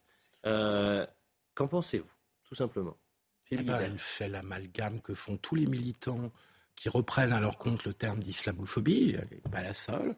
C'est-à-dire qu'elle considère que dès lors qu'on critique, ou qu'en l'occurrence on cherche à expulser un imam, l'islamisme, euh, on est en train d'attaquer tous les musulmans. Et donc elle prend en otage tous les musulmans en disant finalement cet imam représente la voix, euh, incarne la voix de tous les musulmans. Je ne sais pas si elle mesure ce qu'elle est en train de dire, puisque son client a quand même euh, fait des déclarations qui sont euh, euh, connues de tous et qui sont qui ont été antisémites, qui ont été homophobes, vous l'avez rappelé tout à l'heure, et qui sont extrêmement sexistes, entre autres. et donc elle explique que de, de, de, de, critique ou de considérer que c'est une menace pour notre, nos modes de vie ou nos valeurs en France, de contester cet islamisme, c'est vouloir faire la chasse aux musulmans. Donc je trouve que c'est terrible ce qu'elle dit pour l'islam en France. Hein je, retourne, attends, je termine. Euh, je retourne son argument, c'est-à-dire qu'elle veut défendre les musulmans, mais au contraire, elle les accable. Évidemment, elle a tort, parce qu'évidemment, la, majorité de musulmans ne, ne partagent pas les propos de cette imam. Mais je trouve que ce qui est dérangeant, c'est évidemment, c'est qu'en fait, le problème euh, dans, dans, dans, la séquence, oui, mais dans la séquence, c'est que euh, les musulmans de France euh, à l'exception, en tout cas les autorités, les représentants de, de l'islam en France, à l'exception de, de l'imam de Drancy, qui euh, s'est félicité. Ils sont silencieux, les musulmans. Ils ont oui, oui d'accord, ils sont silencieux, mais bah, euh, on ne les entend pas. Et en fait, ça laisse, ça laisse, ça, ça, laisse la porte ouverte à ce genre d'amalgame qui est fait par, par communauté musulmane non, mais d'accord, en France. Il y a, mais il n'y a pas de communauté, mais il y, a quand même, il y a quand même 20 mosquées dans le Nord sur les 100 euh, que compte le Nord qui, qui, qui, ont apporté leur soutien. Il y a une manifestation euh, demain. On va y venir dans un instant. Mais pardonnez-moi, Raphaël, sur cette manifestation, ils seront 25. Ils seront une centaine. Euh, ne, faisons justement pas le trait d'union entre 25 euh, ou une centaine et euh, les millions de Français de confession musulmane. ça, je, en revanche, je ne le fais pas, mais vous comprenez que, le, silence, bah, le silence, malgré tout, le silence euh, assez généralisé de, des, des, des autorités. Permet. Est-ce que, vous avez entendu Est-ce que vous avez entendu le, le, le, le, recteur de la mosquée de Paris, qui est pourtant présenté comme modèle Est-ce que vous l'avez entendu dans l'affaire? Est-ce que vous l'avez entendu euh, apporter son soutien à la décision de Gérald Parce qu'il n'y a pas C'est la tradition. Il y a pas cette tradition, elle est problématique. C'est terminer ma phrase. La parole musulmane en France n'est pas organisée. Mmh. à la différence des autres religions. Donc, à chaque fois qu'il se passe un événement des plus tragiques à celui-là, mmh. on n'a jamais une autorité, puisqu'il n'y a pas de clergé dans l'islam sunnite, euh, on n'a jamais une autorité mmh. qui est capable de nous donner le point de vue de ce qui serait je mets plein de guillemets, la, mosquée musulmane ou, ou l'église musulmane. Il n'y a pas de mosquée, il n'y a pas d'église musulmane. La pudeur, la discrétion d'une grande majorité des musulmans, malheureusement, permet à ce que certains, que ce soit des responsables politiques ou encore euh, des, euh, des, avocats ou avocates, euh, de, de, créer un, un amalgame entre lutte contre l'islam politique, lutte contre l'islamisme, islamophobe. Non, mais là, de, faire cette confusion, euh, cet amalgame, c'est quelque chose qui est volontaire. D'ailleurs, ça participe de la stratégie euh, des, islamistes de faire croire que euh, l'islam et l'islamisme, c'est la même chose. Mmh. C'est une stratégie des mmh. islamistes de faire croire cela. Donc, elle participe de cette stratégie. Elle reprend en fait le vocabulaire, les mots de la propagande islamistes. Des mais, frères musulmans. Des frères musulmans, absolument. Pour être, précis. Donc euh, là, clairement, euh, d'abord, je crois qu'une très grande partie de nos compatriotes musulmans euh, vont se sentir insultés par cette déclaration et ils auront bien raison de se sentir insultés parce que je crois que ça ne leur ressemble absolument pas. Et pour commenter ce terme de, de chasse à l'homme, de traque, je crois que oui, il est bon que la République affirme que nous sommes en train de traquer cet imam parce qu'encore une fois, un personne qui prêche l'homophobie, qui prêche la haine des juifs, mmh. euh, euh, la détestation de la femme, euh, l'islam politique, eh bien oui, je crois qu'il est heureux sur notre territoire de le traquer afin qu'il puisse être expulsé. Nathan Dever.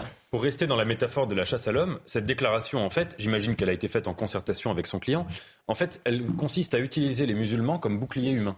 Si vous voulez, moi, si j'étais musulman, je serais absolument scandalisé que quelqu'un qui, en plus, euh, je ne parle pas de l'avocate, mais je parle de M. Iqwisen, qui est censé euh, défendre les musulmans, puisqu'il prétend parler en leur nom. Que quelqu'un comme ça puisse faire euh, un amalgame entre. Mais c'est même pas un amalgame, c'est associer sa personne comme une sorte de représentativité d'une communauté, alors qu'on sait que par-delà la question des, des représentants et des organisations confessionnelles en France de, de l'islam, on sait qu'évidemment, les, les, musulmans qui se, représentent, qui se sentent représentés par les discours de M. Iqwisen mmh. sont absolument minoritaires dans la communauté musulmane. Donc cet homme-là, est un des c'est le premier ennemi des musulmans, si vous voulez, hmm. de, de, créer cet amalgame-là. En plus, vous imaginez, c'est la meilleure manière de faire de la publicité à ceux qui en face prétendent euh, estimer que islam, islamisme, même affaire. On est en, en direct avec euh, Gilbert Collard. Bonsoir Gilbert Collard, merci d'être avec nous dans Soir Info. J'imagine que vous écoutez attentivement euh, notre débat, que vous avez découvert les propos de votre consoeur, puisque vous êtes également avocat. Quel regard vous portez sur les déclarations de maître Lucie Simon, qui est l'avocate de Hassan Iqiyoussen Bon, deux observations. Euh, la première, son propos est aberrant euh, sur le plan euh, juridique. Il est incroyable d'entendre une avocate parler de chasse à l'homme, de chasse aux musulmans, et de dire que c'est terrifiant, alors qu'il y a un mandat d'arrêt. Il y a une décision de justice. Alors, le juge est un chasseur à l'homme. Le juge est un chasseur de musulmans. C'est ce qu'elle dit. Elle oublie tout simplement qu'il y a un mandat d'arrêt qui a été délivré par un juge de Valenciennes. C'est complètement aberrant. Mmh. Deuxième observation, il fut un temps où euh, le bâtonnier, si j'avais dit cela, euh, m'aurait convoqué pour me rappeler à l'ordre. Parce qu'on n'a pas le droit de traiter un juge de chasseur de musulmans et de chasseur à l'homme. C'est exactement ce qu'elle fait. Et elle ne se rend même pas compte de ce qu'elle fait. C'est dire à quel point elle est dans l'endoctrinement, dans la propagande. Mmh. Et ce faisant, vous avez raison, elle fait un tort fou aux musulmans qui ne sont pas extrémistes.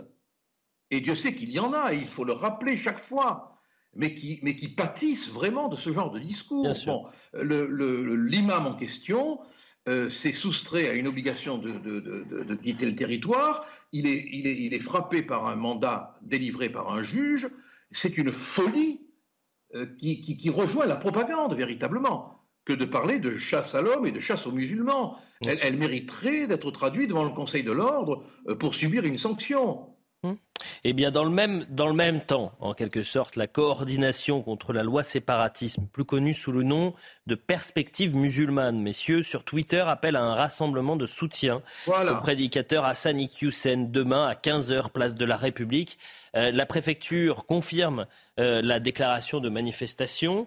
Euh, elle n'est pour l'heure pas interdite. Voilà ce qui, est, ce qui est présenté pour dire non à l'expulsion de l'imam Hassani Hussein, pour dire non à l'islamophobie. Voilà la teneur de, cette manifestation. Amaury Bucco, qui est notre journaliste au service police-justice, nous donne plus d'informations et on en parle juste après.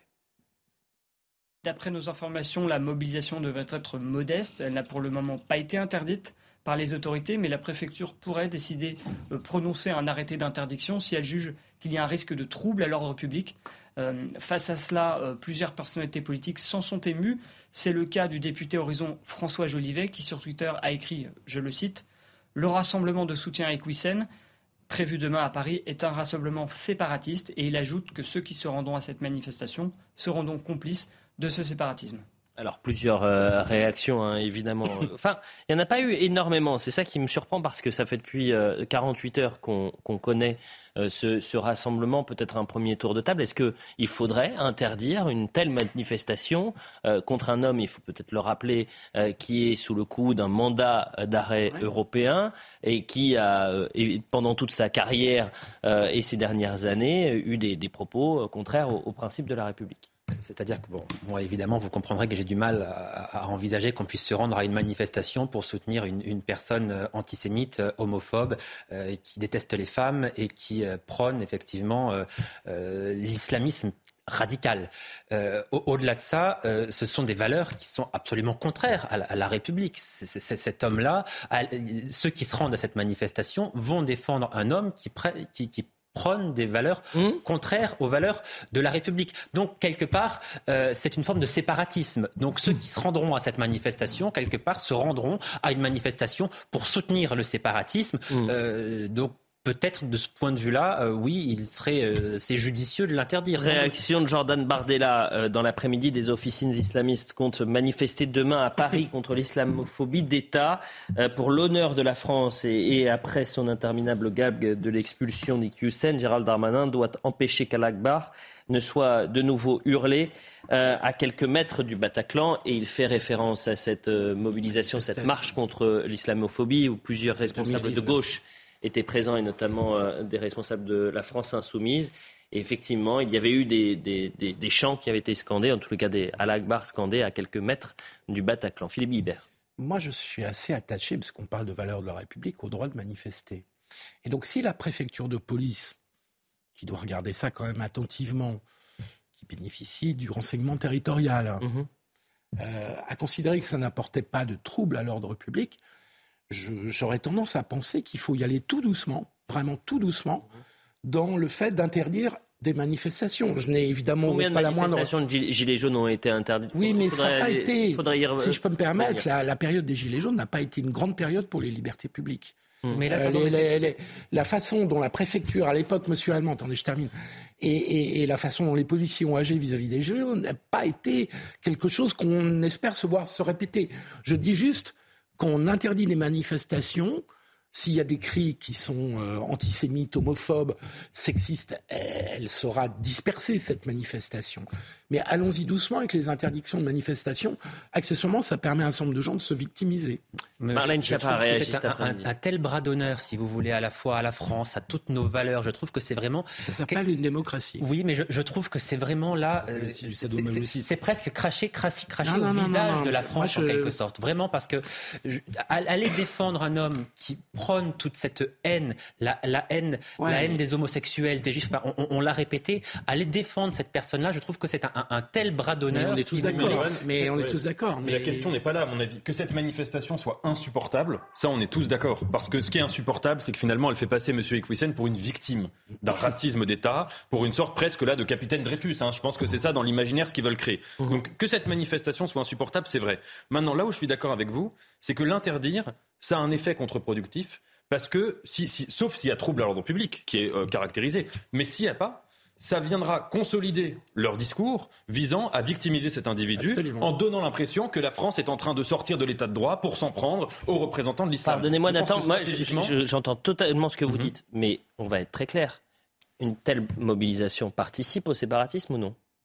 Elle participe, elle l'orchestre, elle l'organise. Elle l'orchestre, elle l'organise. Bon, bah c'est un trouble C'est- évident à l'ordre public. quand vous voyez dis- ce que je veux dire? Il n'y a même pas à réfléchir. Quand Non, mais dis- si c'est le cas, attendez. Il n'y a même pas à réfléchir. Si, des- c'est un- euh, si vous voulez, si cette mobilisation euh, est euh, euh, en quelque sorte le moteur, l'un des moteurs du séparatisme ou de l'islam politique. Sur le trouble à l'ordre public, ce qui, est, ce qui est compliqué dans ce concept, c'est que soit ça peut caractériser en effet un trouble physique, enfin une rue qu'on détruit, des gens qui viennent taper tout le monde, Oui. soit ça peut être en droit la notion d'indignité. Et je trouve que cette notion, elle est assez Mais vous Là, voyez bien, so- pardon, soyons mais vous voyez bien précis. que c'est là qu'il y a un problème. Quand je vous disais tout à l'heure que ces individus profitaient Bien souvent, sûr. trop souvent, des failles de l'état pas de des droit, failles de on l'état est de en droit, train là, de c'est dire, des pardon, libertés. Pardon, mais on est, en train libertés. de dire que des personnes qui prônent le séparatisme vont pouvoir tranquillement déambuler sur la place de la République, pardon, la place de la République. Des gens qui prônent le séparatisme Mais on est- vont demain revendiquer ce séparatisme ce sur la place de la République. Ne Vous comprenez bien que ça pose un problème. Bien sûr, mais moi ne je parle pas des comme un joueur failles de d'échecs. l'état de droit. Je pense que d'un point de vue, comme, C'est principes joueur de la. Mais c'est de pour la ça que je, vous dis qu'ils profitent des failles donc, de cet état de droit. Voilà. comme le disait Nathan.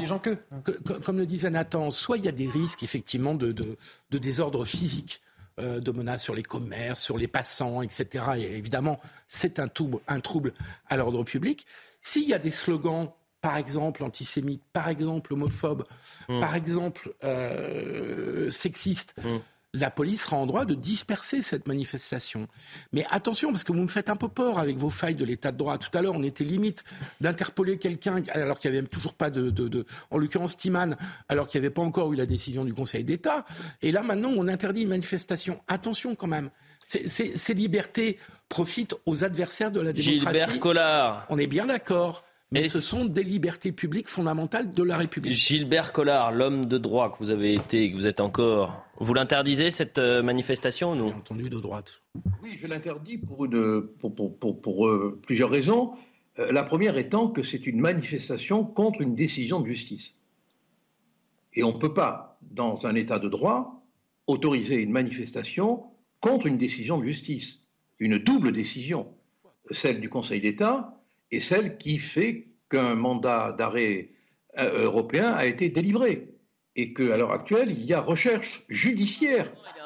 Combien de mobilisations on a pu avoir sur ces dé- décisions de justice ou même des lois, etc., qui ont été votées il y a toujours eu des non, mais là, là, je veux dire, il n'y a pas de doute.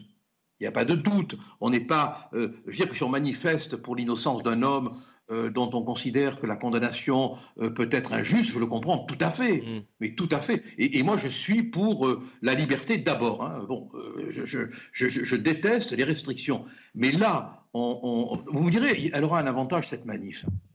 Un gros avantage. C'est que les policiers vont se régaler pour photographier, répertorier, euh, cataloguer. hein. Bon, là, à mon avis, ils vont faire une sacrée pêche. Bon, ça, c'est le bon côté de la manif. hein. Mais qu'on autorise euh, une manifestation pour un, homme qui a pu dire, moi j'ai vu la vidéo, il a pu dire que la lapidation, c'était une forme de dissuasion.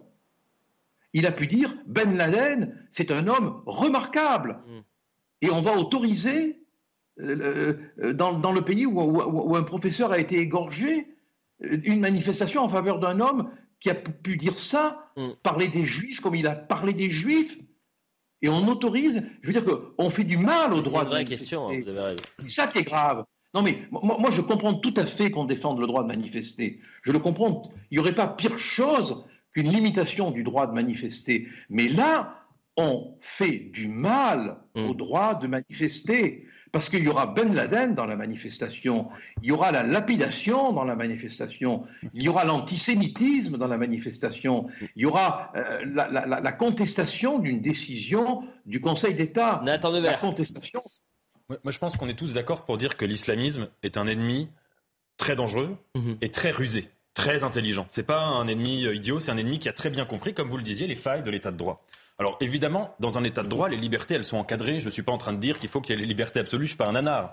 Mais il me semble qu'il y a des restrictions de liberté qui seraient beaucoup plus intéressantes que d'interdire une manifestation. Par exemple, j'y reviens, de convoquer les patrons des réseaux sociaux en France et de couper le robinet à tous ces prêcheurs islamistes. Ce serait, me semble-t-il, hein. beaucoup plus utile que d'empêcher une manifestation de 50, euh, je ne veux pas dire d'insultes, mais de 50 gens qui sont pas très... Pas d'insultes, euh, justement. Voilà, euh, euh, place de la République. Vous voyez, ça, je pense que ce serait beaucoup Raphaël. plus... euh, porterait atteinte à l'islamisme beaucoup plus. Ah, Là où j'abonde dans le, dans le raisonnement de, de Nathan, c'est que, euh, par ailleurs, ces, euh, ces plateformes, quand elles le veulent, savent euh, euh, couper le robinet, euh, euh, fermer des comptes de manière sans raison, sans, sans, sans même avoir se justifier.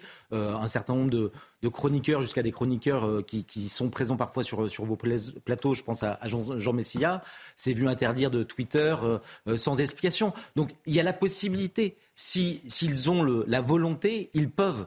Euh, ils peuvent couper le robinet, euh, interdire toutes les vidéos qui, qui, sont continu- qui continuent d'être disponibles et qui, euh, depuis que cette affaire euh, a été rendue publique, euh, ne cessent de, de- de voir le nombre de pages vues grossir. Et il a une là cagnotte le- également hein, pour soutenir euh, Sanic Hussein. Il y a une cagnotte hein, qui est euh, à plus de 60 000 ouais. euros hein, Ouais. dans la cagnotte. On va écouter Marlène Schiappa tiens, sur euh, justement cette mobilisation et, et les associations. Faire très attention à ces associations qui, qui prônent le séparatisme. L'idée, c'est vraiment maintenant de euh, regarder les choses droit dans les yeux, de mettre des mots sur ce qui se passe, ce qui n'était pas le cas euh, précédemment. Je vais vous dire, moi, quand j'ai regardé, par exemple, les financements des associations qui ne respectaient pas euh, la République, quelle surprise de voir que au niveau de notre pays, il y avait pu avoir des associations qui avaient été financées avec de l'argent public. Et quelle surprise, là encore, de découvrir qu'au niveau européen, des organisations qui étaient parfois des faunées des frères musulmans étaient financées avec de l'argent de l'Europe. Nous nous étions mobilisés à l'époque et Laurence Boone, la secrétaire d'État chargée des affaires européennes, a annoncé euh, engager un dialogue avec l'ensemble de ses homologues pour faire pression sur la Commission européenne et qu'on cesse de mettre en avant de telles organisations. Ça veut dire que les choses avancent, les choses changent. Alors bien sûr, ce sont des, des faits qui sont ancrés, des habitudes qui ont été prises de très longue date. Enfin, ça commence à avancer et ça, oui, c'est positif. Une déclaration sur Twitter de William Goldnadel, Gilles William Goldnadel, souvent chez nous. Je rappelle que les manifestations de Français identitaires sont systématiquement interdites. Les islamistes et leurs soumis ont, ont pignon sur rue. Les temps sont suicidaires. Le sursaut ou le grand saut? C'est vrai qu'on a des manifestations, des mobilisations régulièrement qui, pour troubles à l'ordre public, sont interdites euh, par la préfecture. Mais écoutez, le trouble à l'ordre public, c'est au préfet, à la police de l'apprécier. Hmm. Ils peuvent se tromper, hein. Ce qui serait intéressant, c'est de voir si demain euh, des responsables politiques participeront ou non à cette mobilisation. C'est exactement ce que j'allais vous dire. Il est certain qu'aucun responsable politique n'y participera. ah oui, vous êtes sûr de ça Ce sera intéressant de voir le nombre de personnes qui, sera, qui seront à cette manifestation parce Vous dites aucun responsable politique, pas un seul. Non, il est, impossible qu'un responsable politique, quel qu'il soit, se rende à cette manifestation. Non. Ben, si, vous pensez au, Ah non, je pense à personne, moi. Moi, je suis d'accord avec vous. Non, mais si, je suis toujours d'accord avec à des représentants de la France Ah non, pourquoi penser ça? Honnêtement, honnêtement, c'est de l'ordre de l'improbable. Vraiment. Eh ben, Ce serait un suicide politique. Oui. Eh ben, euh, je ne sais pas. Je vous posais la question. C'est d'ailleurs la dernière question puisque c'est déjà terminé. Vous imaginez 22h30, la première mi-temps de Soir Info euh, vient de se, conclure. On, se retrouve évidemment euh, dans quelques instants pour la deuxième mi-temps. Merci à tous les quatre. Merci à vous. Nouveau plateau, nouveau thème. On se retrouve dans un instant et on remercie Gilbert Collard qui était avec nous de 22h à 22h30. Rendez-vous dans 5 petites minutes. Quasiment 22h30 sur CNews, la deuxième mi-temps de Soir Info avec Benjamin Morel ce soir. Bonsoir, Benjamin. Jean-Michel Fauvergue est également avec nous, euh, cofondateur Initiative Sécurité Intérieure. Bonsoir, Jean-Michel et, Eric Revel sur ce plateau. Eric Revel, je vous ai écouté attentivement ce, matin euh, chez Jean-Marc Morandini. Et je trouve que vous avez eu euh, l'appréciation, le, ton et la déclaration la plus intéressante sur le dossier Cannes en ah. expliquant que la déclaration de David Lisnard était finalement un tournant. C'est-à-dire que comme on n'a plus les moyens de se défendre, comme la justice est euh, d'une faiblesse euh, inquiétante face aux, euh, délinquants, bah, certains se disent bah, peut-être qu'à un moment donné, on va devoir se faire justice soi-même. Hmm, et c'est assez grave et assez triste d'en arriver là. Mais avant d'avoir votre déclaration, on fait un point sur la Minute Info avec Arthur Muriot. Concernant le Covid-19, la décrue se poursuit en France. Le taux d'incidence n'avait pas été aussi bas depuis novembre 2021. Santé publique France note toutefois une légère hausse de celui-ci chez les moins de 10 ans. Les autorités sanitaires redoutent une huitième vague pour la fin d'année. Greenpeace a largué des blocs de pierre dans la Manche. Son objectif, mettre fin à des pratiques, je cite, destructrices de la pêche industrielle. Avec cette opération, elle veut rendre impossible la pêche au chalut de fond. Les pierres empêcheront les chalutiers de traîner leurs filets de pêche le long des fonds marins. Deux cargos sont entrés en collision au large de Gibraltar en début de semaine. Désormais, des rejets de fioul ont atteint les plages de la côte. Un barrage flottant a pourtant été mis en place autour du navire, s'étant échoué, mais du mazout est donc parvenu à s'en échapper. Précisons que le bateau avait à son bord 215 tonnes de fioul, 250 tonnes de gazole et 27 tonnes d'huile lubrifiante pour ses moteurs. Merci cher Arthur pour, euh, pour le point sur l'information. On vous retrouve à 23h. Je le disais donc sur l'affaire et l'agression à Cannes. Et je reprécise rapidement les faits. Lundi matin, euh, vous avez une grand-mère de 89 ans qui est allée faire euh, très certainement ses courses. Euh, qui arrive au pied de son immeuble, qui est donc dans sa, propriété, agressée par trois individus de 14 à 15 ans. Vous en avez un qui la frappe par derrière, vous avez un autre qui lui chope son sac et le dernier qui filme. voilà ce qu'il s'est passé donc lundi. le maire de Cannes, David Lisnard, a été extrêmement présent sur ce, dossier-là. C'est-à-dire qu'il a mobilisé la police municipale, euh, il a même voulu à un moment euh, aller sur le terrain parce que tout le monde se connaît dans le quartier, et il a fait une série de tweets. notamment, il a dit, j'ajoute en essayant de ne pas me laisser aller, que s'il s'agissait de ma mère qui avait été ainsi agressée en connaissant l'identité des minables auteurs de cette abjection, c'est peut-être moi qui serais aujourd'hui en prison. Et cette déclaration a fait énormément parler. Eric Revel, je disais que vous avez vu dans cette déclaration un tournant. C'est-à-dire que bah, c'est quand même le président de l'Association des maires de France. c'est pas n'importe qui. Hein. Voilà, David Lisnard, c'est pas seulement le maire de Cannes, c'est le président de l'AMF, l'Association des maires de France. Donc vous avez raison de rappeler, euh, de dire que David Lisnard, euh, il représente comme président les maires de France. C'est le patron des maires de France. Alors cette déclaration, on peut la prendre de deux manières. On peut se dire, euh, dans les pas de David Lisnard, euh, si ma propre mère avait été euh, victime d'un acte de barbarie de cet ordre-là, je pense que émotionnellement, on peut se poser la question de savoir si on n'a pas réagi. C'est-à-dire que David Lisnard, homme politique, dit J'aurais pu céder à la légitime défense. Mmh. C'est ce qu'il dit mmh. dans ce tweet. Mais pourquoi c'est un tournant, à mon sens?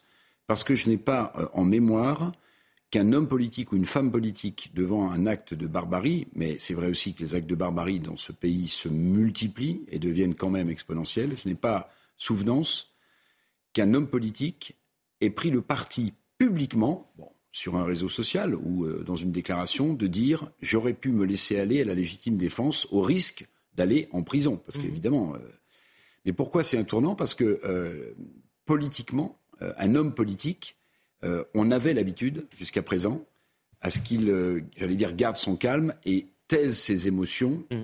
euh, pour ne pas enflammer la situation. Et c'est un tournant parce qu'aujourd'hui, je pense que le climat est tel dans ce pays qu'on va jusque y compris entendre des hommes politiques de premier plan, c'est le cas de David Lisnard, se laisser aller à ce type de déclaration. Certains diront que c'est de l'irresponsabilité politique, que ça pousse à un embrasement, euh, d'autres diront, mais finalement, c'est ce que disait l'ancien ministre de l'Intérieur Gérard Collomb lorsqu'il a quitté la place Beauvau. La France ne sera plus côte à côte, mais face à face. C'est d'une certaine manière ce face à face émotionnel euh, qu'a incarné dans ce tweet le maire de Cannes. Jean-Michel Fauvert, vous qui avez été euh, député, on a la déclaration d'un homme qui a en quelque sorte fond l'armure, qui face à la vidéo qui est abjecte horrible, terrifiante, de lâcheté, de violence. Il y a tout dans cette, euh, dans cette euh, vidéo. Dit, bah, effectivement, si, euh, je ne sais pas comment j'aurais pu réagir si c'était ma mère. Et tout le monde, en fait, il dit tout haut ce que pensent énormément de personnes, mais qu'ils le pensent tout bas. Ce que pensent beaucoup de gens. Oui.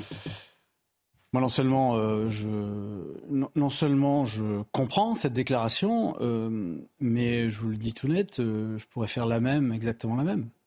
Et je pense qu'il y a beaucoup de, il y a beaucoup de personnes dans ce pays, euh, tout, euh, tout, positionnement euh, politique confondu et, positionnement modéré confondu, qui aujourd'hui peuvent dire la même chose. Pourquoi?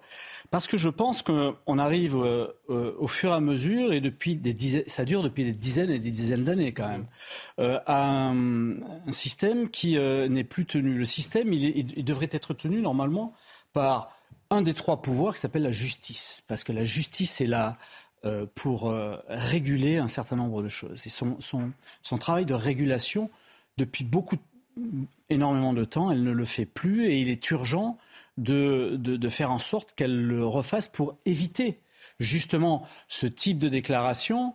Euh, qu'encore une fois je partage, et pour faire en sorte que ce ne soit pas les individus eux-mêmes qui arrivent à, un système non pas de légitime défense, mais d'autodéfense.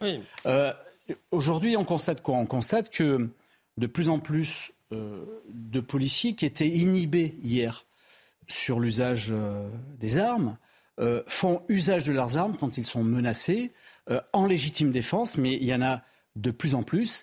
Et cet usage des armes entraîne ce que l'on sait, c'est-à-dire une riposte violente d'une violence légitime, mais qu'on ne voyait pas à ce niveau-là auparavant. On arrive effectivement, et je suis d'accord euh, avec ce que vous disiez, on arrive à un bascule euh, dans ce domaine-là, et on arrive un peu à un retour euh, des choses qui fait que peut-être que les citoyens ne sont plus...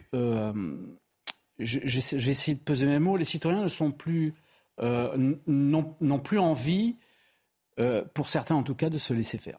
Mm. Euh, et ça, ça, peut être euh, très intéressant. extrêmement, ça peut être extrêmement dangereux. Mm. Donc il faut le comprendre, il faut l'encadrer et il faut surtout que la justice se ressaisisse. Justement, c'est peut-être de tout ce que vous avez dit, c'est le point clé, euh, Benjamin Morel. C'est-à-dire que comme la justice est faillible, comme la justice, la réponse pénale est faible, Alors, vous c'est avez... pas la même chose, Elliot. La réponse pénale et la justice. On peut évi- évidemment critiquer les juges, etc. Mais la Mm. réponse pénale, je suis désolé, je vous ai Et vous avez bien finir.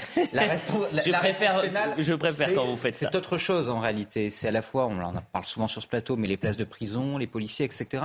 Si on fait la genèse de l'attachement des Américains à leurs armes, Mm. si on fait la genèse de la violence dans certaines régions d'Italie, en réalité, on se rend compte qu'à chaque fois, il y a un facteur commun.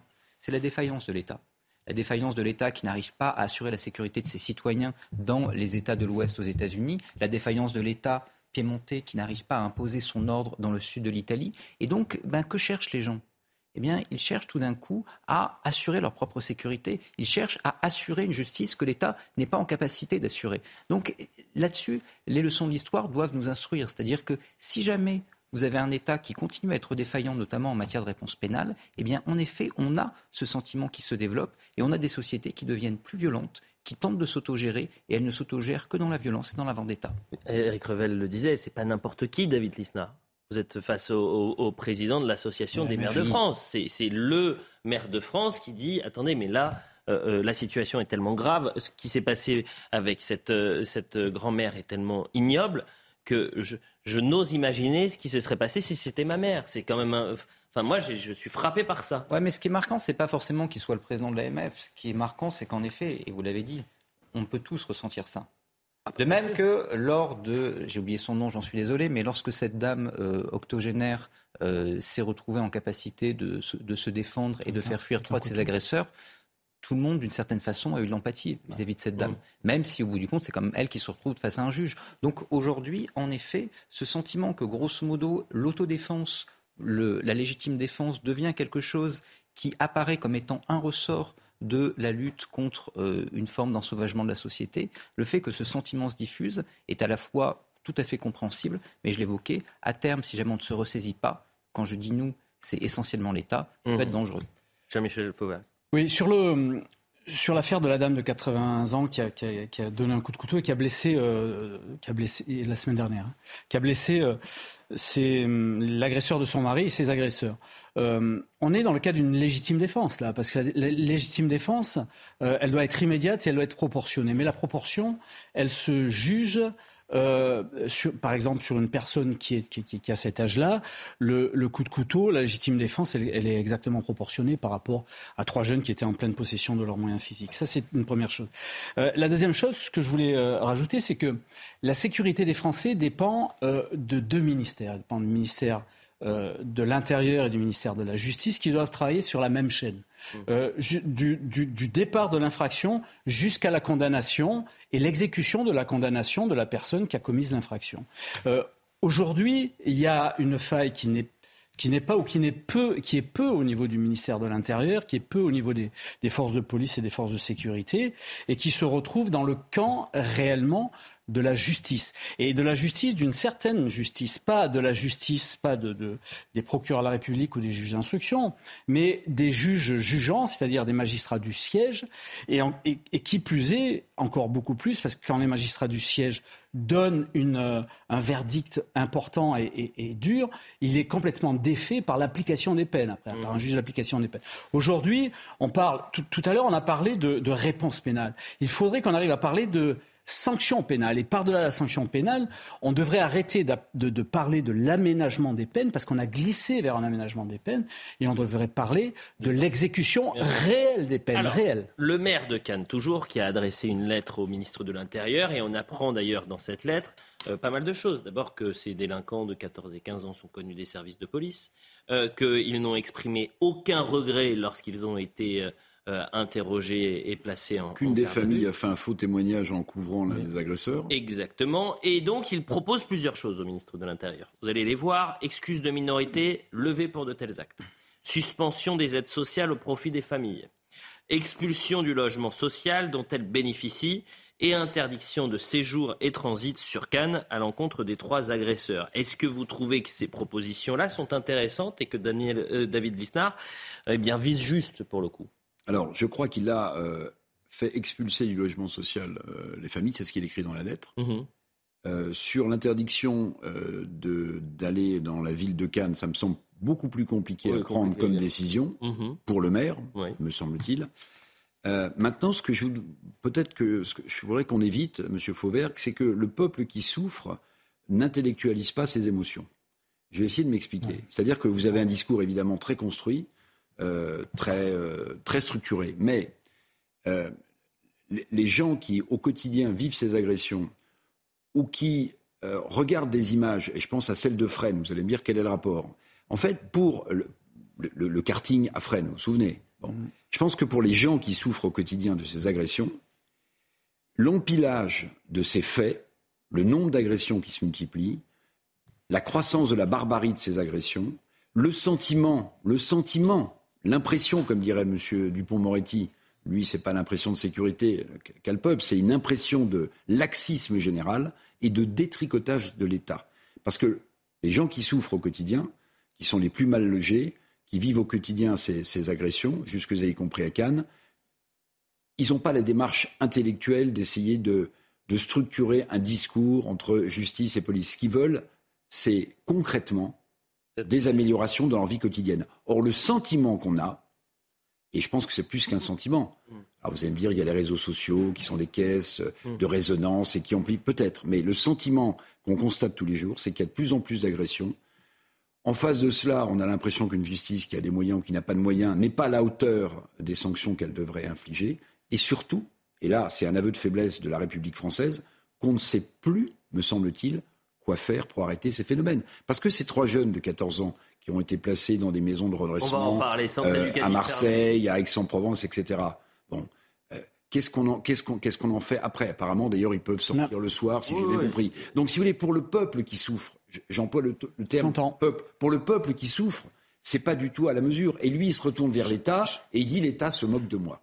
J'entends, j'entends euh, ce que vous dites, Monsieur Revel, et, et, vous avez raison dans, dans une partie euh, de vos propos. Euh, la, problématique euh, aujourd'hui, là où on est arrivé, c'est qu'effectivement, la sanction pénale, en n'existant pas, je le répète, euh, ne régule pas l'ensemble de, des choses qui devraient être régulées.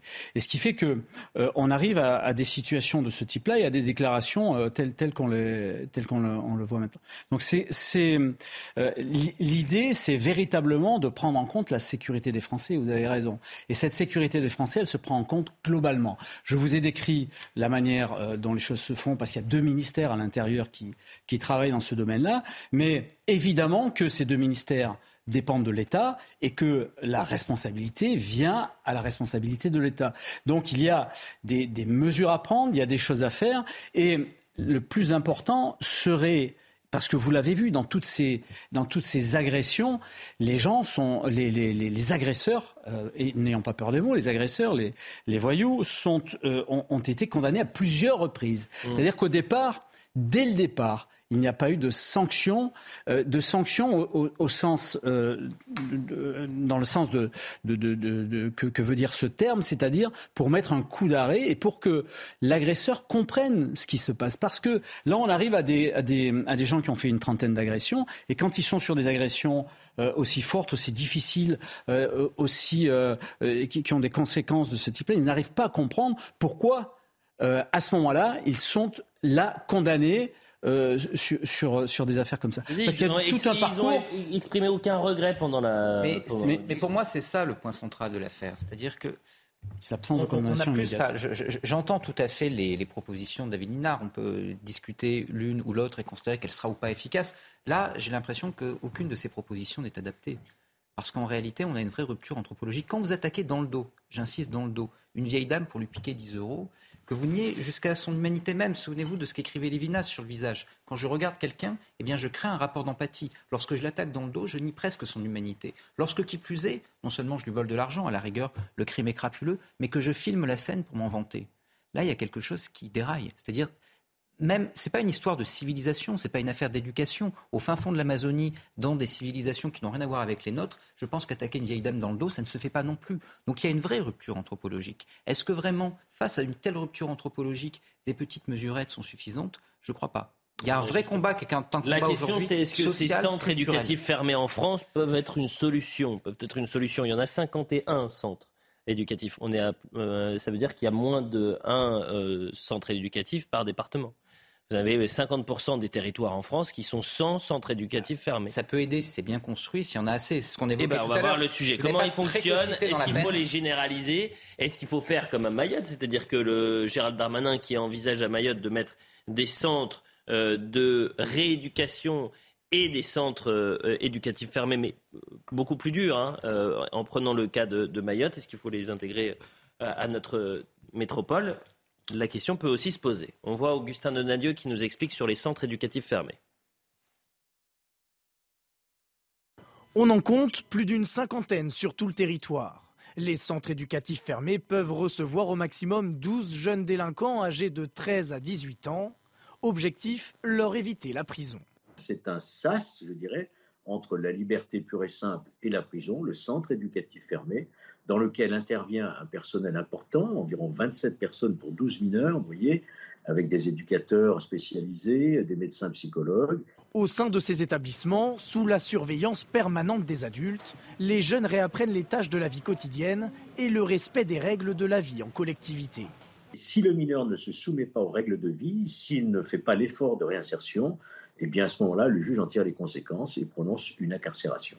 Cette sanction à caractère éducatif ne peut s'inscrire que dans le cadre d'un contrôle judiciaire, d'un sursis avec mise à l'épreuve ou d'une libération conditionnelle. Les résultats mon- montrent que ce travail au plus près du mineur, très individualisé, porte ses fruits. Donc c'est pour cela qu'il faut véritablement encourager la construction de ces centres éduca- éducatifs fermés pour les mineurs les plus difficiles. Un programme de 20 nouveaux centres éducatifs fermés a été lancé en 2018. Depuis leur création en 2002, ces établissements ont accueilli près de 14 000 mineurs, soit environ 1500 jeunes chaque année. Et Je précise pour Mayotte, de Gérald Darmanin qui avait annoncé l'ouverture d'un centre de rééducation et de redressement. C'était euh, vraiment, euh, les mots étaient assez euh, forts, on les avait longuement commentés il y a de cela une dizaine de jours. Est-ce que ces centres peuvent permettre quelque chose aujourd'hui, euh, Ah, J'ai écouté Georges Fenech qui a l'air d'être optimiste sur euh, Mm. la compétence et sur, euh, et sur le résultat pour un certain nombre d'entre eux. Bon, vous l'avez souligné, il n'y en a pas suffisamment, alors que la violence, notamment des jeunes, euh, explose. Mais euh, quand même, j'entends ce que vous disiez sur euh, des sociétés reculées en Amazonie euh, qui, euh, dont les, les membres n'attaqueraient pas euh, dans le dos euh, leurs aînés. Vous avez sans doute raison, mais pardon. Mais dans ce pays, il y a encore quelques décennies, on n'attaquait pas un aîné dans le dos. Donc, donc, donc, si on regarde le délitement de la société française, à mon sens, il a deux origines fortes. D'abord, c'est l'explosion de la famille et des valeurs qu'elle, euh, de responsabilité qu'elle incarnait à une époque. Pardon, ça fait un peu, euh, mais qu'elle incarnait à une époque. Et puis deuxième chose, et là, c'est quand même un échec que peu d'enseignants veulent regarder en face, mais l'échec de l'éducation nationale. L'éducation nationale, pour moi, euh, c'est pas seulement euh, délivrer des connaissances et de la culture. C'est important d'ouvrir les esprits, mais c'était aussi euh, de transmettre les valeurs de la République. C'était ça aussi, c'était à ça aussi que servaient les instituteurs qu'on respectait ou les professeurs qu'on respectait pour leur savoir, mais aussi pour euh, l'autorité qu'ils représentaient. Et cette autorité-là, pour des raisons qu'on peut expliquer, elle s'est délitée dans le temps. Donc l'éducation nationale, non seulement aujourd'hui les rapports le montrent, elle accroît l'inégalité sociale, elle accroît l'inégalité sociale, mais en plus, elle ne transmet plus les valeurs de la République. on en est parce bien que parce que il y a 20 ans ou il y a 30 ans, dans ce pays, on n'attaquait pas. Ça a dû arriver, mais je veux dire, on n'avait pas le sentiment, les aînés étaient respectés, on n'attaquait pas dans le dos quelqu'un de 89 ans ou de 90 ans. Bon. Donc ces deux défaillances, la famille et l'éducation, il faudra les regarder parce que sinon, à mon sens, avec les difficultés que l'État a en plus, pour des tas de raisons, ces, deux piliers-là essentiels de la République française, s'ils continuent à se déliter, alors c'est la société qui va partir avec l'eau du bain. On en est bien d'accord aujourd'hui. Vous avez en effet un problème, je dirais, famille. Ce problème famille, il est d'autant plus problématique qu'il tend à rentrer à l'école. Grosso modo, quand vous regardez les deux dernières grandes évolutions qui existent aujourd'hui dans notre école, elles vont plutôt dans le mauvais sens. D'un côté, avec les projets d'établissement, etc., on fait rentrer les familles qui ont de plus en plus un droit de regard sur ce que font les enseignants. Vrai problème et à mon avis, vraie régression qu'aujourd'hui les professeurs sont les premiers à dénoncer. Et de l'autre côté, on parle beaucoup des contractuels dans l'éducation nationale ces derniers jours. Il faut voir que les académies qui ont du mal à recruter, c'est pas les académies euh, du sud de la France. C'est essentiellement les académies de Versailles et de Créteil. Mmh. Là où justement, si vous voulez éviter ce type de phénomène, vous auriez besoin d'enseignants compétents chevronnés, alors que là, on va envoyer devant des élèves des, enseignants qui ont eu quatre jours de formation. Donc, en effet, aujourd'hui, ces deux piliers sont en train de se déliter, et ils se délitent même ensemble. Sur les centres d'éducation fermés, ça peut être intéressant à deux essions. Le premier ession, c'est que, encore une fois, lorsque vous avez un jeune qui commet une faute, il faut une réponse pénale qui soit une réponse pénale rapide et certaine. Et là, plus vous avez de place en centre de rétention fermé, plus vous avez cette capacité à sanctionner, ne serait-ce qu'un tout petit peu, mais montrer On écoute justement y a une peine qui arrive. Nadine Moran, allez-y. Sur euh, ces centres de rétention qui peut être intéressant, c'est que l'objectif, c'est également que ces jeunes ne nuisent pas. Or, aujourd'hui, non seulement quand ils ne sont pas en centre fermé, eh bien, ils nuisent à leur quartier, ils nuisent à leur école, et donc ils entraînent en chaîne et bien ensuite des difficultés sociales. Nadine Morano, qui a réagi justement sur ces centres éducatifs fermés et sur l'agression à, à Cannes. Moi, j'ai entendu la demande euh, d'Éric Ciotti euh, qui euh, réclamait un centre éducatif fermé dans les Alpes-Maritimes, alors que vous savez que les centres éducatifs fermés, c'est nous qui les avons créés. Il y en a 51 en France. Le président de la République avait promis d'en créer une vingtaine de plus. C'est comme toutes ses promesses. il n'en tient aucune. C'est comme les places de prison. Il n'y en a pas eu de construites suffisamment. Là, les centres éducatifs fermés, pareil. Et moi, je suis atterré de voir que dans les Alpes-Maritimes, dans ce grand département, il n'y a pas un centre éducatif fermé. Donc si ces jeunes, dès les premiers délits qu'ils ont commis, avaient été placés en centre éducatif fermé, euh, dès les premiers actes commis, euh, eh ben, sans doute que cette, euh, cette dame âgée n'aurait pas subi la violence de, de, ces, de ces jeunes qui ont quand même que 14 ans en fait. C'est justement, on rejoint ce que vous nous avez dit au début, Jean-Michel Fauvergue, c'est-à-dire que si la sanction, elle est là dès le début et qu'on ne se retrouve pas avec des jeunes qui ont un CV judiciaire long comme le bras, eh ben on ne se retrouve pas à la situation comme euh, ce lundi, c'est-à-dire cette femme, cette pauvre femme de 89 ans qui est agressée en bas de chez elle. Oui, la... En, fait, il faut un retour à la sanction, euh, la sanction immédiate, quelle qu'elle soit. C'est pas forcément une sanction d'emprisonnement, ça dépend, ça dépend des faits. Évidemment que dans ce cas précis, euh, les, faits sont particulièrement graves, mais la sanction, la sanction immédiate, c'est quelque chose d'important, y compris pour les mineurs. Alors pour les mineurs, il faut respecter l'excuse de minorité, bien évidemment. Jusqu'à euh, jusqu'à 18 ans, il y a une excuse de minorité. Elle peut, elle peut tomber à partir de 16 ans. Donc dans le cas précis, la loi... Là, non. 14-15 ans, ils ont. Eh oui, dans, dans, ce cas précis, la loi ne le permet pas. L'état actuel du droit ne le permet pas, mais peut-être faut-il faut revoir ça, je ne sais pas. Mais toujours est-il que euh, la, la, sanction immédiate et effectivement euh, multiplier le, le, nombre de, de, de ce, ce, type d'établissements, dont, euh, dont aussi Sarkozy avait euh, avait dit euh, qu'il en ferait d'autres et dont Hollande avait dit qu'il en ferait d'autres. Mhm. Il faut quand même remettre les choses aussi dans leur juste perspective, eh bien, c'est quelque chose d'important et de nécessaire. En plus, pour en revenir à la discussion que, qu'on vient d'avoir, on est aussi dans une société qui est de plus en plus individualiste. Euh, c'est vrai que l'éducation est importante, c'est vrai que euh, le, l'enseignement est important, mais euh, je m'excuse, mais à un, certain moment, euh, dans notre société, il y a des années de ça, euh, quand, un, quand un gosse était dans la rue, tout le monde lui demandait ce qu'il faisait là.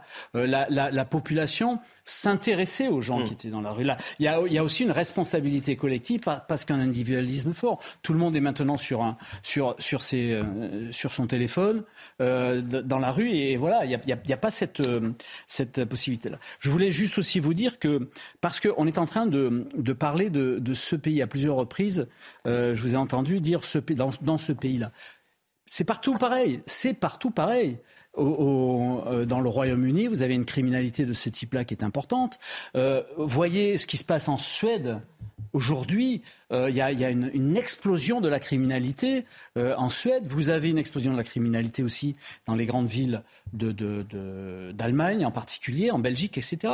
Ça n'est pas que ce pays. Il faut pas faire. Il faut pas croire que c'est que, ce mmh. pays. Et les pays d'une manière générale, pour l'instant, on n'arrive pas à apporter des réponses à ça. Eh ben, bah, dès lors qu'on n'arrive pas à problématiser, à schématiser quel est le problème, ou en tous les cas qu'on essaie de mettre des œillères sur les, raisons de cette délinquance et cette violence, ou en tout cas Bien sûr, c'est pas une raison, c'est multifactoriel. Mais euh, certains points ne peuvent pas être abordés. Vous avez raison. Et, si ce, vous qui, permettez. et ce qui se passe, et, et Eric Revel le, le- di- di- disait peut-être tout à, euh, tout à l'heure, ce qui se passe aussi, c'est que ces œillères-là sont en train de s'écarter. Et ça, c'est une bonne chose. La publicité, c'est une moins bonne chose, mais la bonne chose, c'est qu'on revient dans deux minutes et on va parler de la crise de l'énergie. Est-ce qu'on aura de l'électricité euh, à l'hiver prochain? Pour pouvoir faire ces émissions Vous y croyez, Eric Revel Vous imaginez Bah non, mais je viendrai avec mon vélo. Non, mais en pleine émission, vous imaginez que Ah bah oui, oui. plus de, plus de... Il y aura peut-être des Il se passe quoi là Imaginez, on nous coupe. électrogène, groupe On viendra avec des, on viendra avec des pulls. On aura une bougie. Vous inquiétez pas, on reste ensemble jusqu'à minuit ce soir du moins.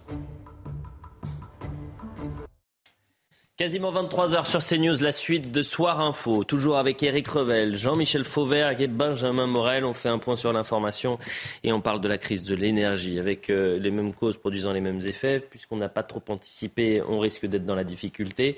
Tiens, tiens, on a eu ce même discours pendant la crise sanitaire. Le point sur l'information. Une perturbation orageuse est attendue sur l'Hexagone cette nuit. Six départements ont été placés en vigilance orange. Il s'agit de l'Hérault, des Alpes de Haute-Provence, des Bouches-du-Rhône, du Gard, du Vaucluse et du Var. Météo France prévoit de la grêle, des rafales de vent et de fortes intensités pluvieuses.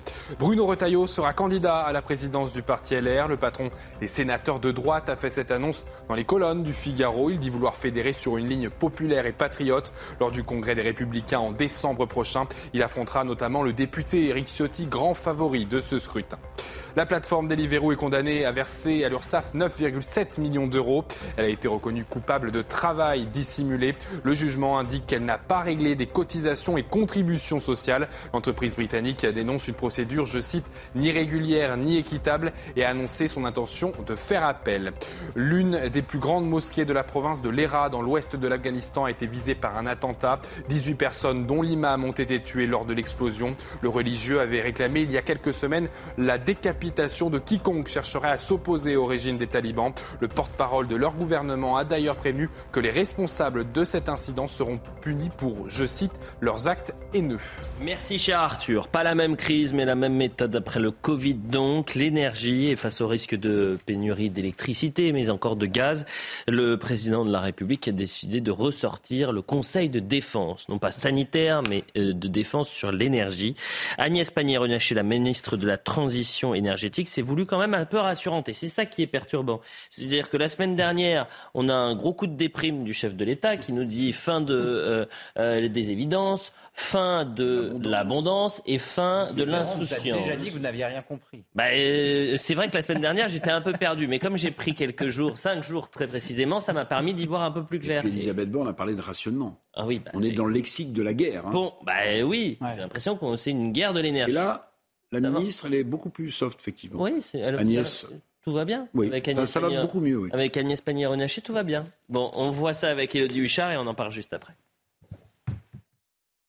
Olivier Véran, le porte-parole du gouvernement, avait prévenu la transparence, c'est la clé et la règle pour le Conseil de défense sur l'énergie. Eh bien, effectivement, on a vu une prise de parole d'Agnès Pannier-Runacher, ministre chargée de la transition énergétique. Alors que ces derniers jours, on avait vu une certaine dramatisation euh, autour du manque probable d'énergie. Eh bien, aujourd'hui, la parole de l'exécutif est plutôt rassurante. Agnès Pannier-Runacher qui le redit, la clé, c'est la mobilisation générale. Elle explique que le gouvernement a suffisamment anticipé, que nos stocks de gaz sont pleins à 92 Selon elle, nous sommes en avance de deux mois sur l'objectif préalablement euh, fixé. Elle a développé un certain nombre de points. D'abord sur l'approvisionnement en énergie, les stocks de gaz.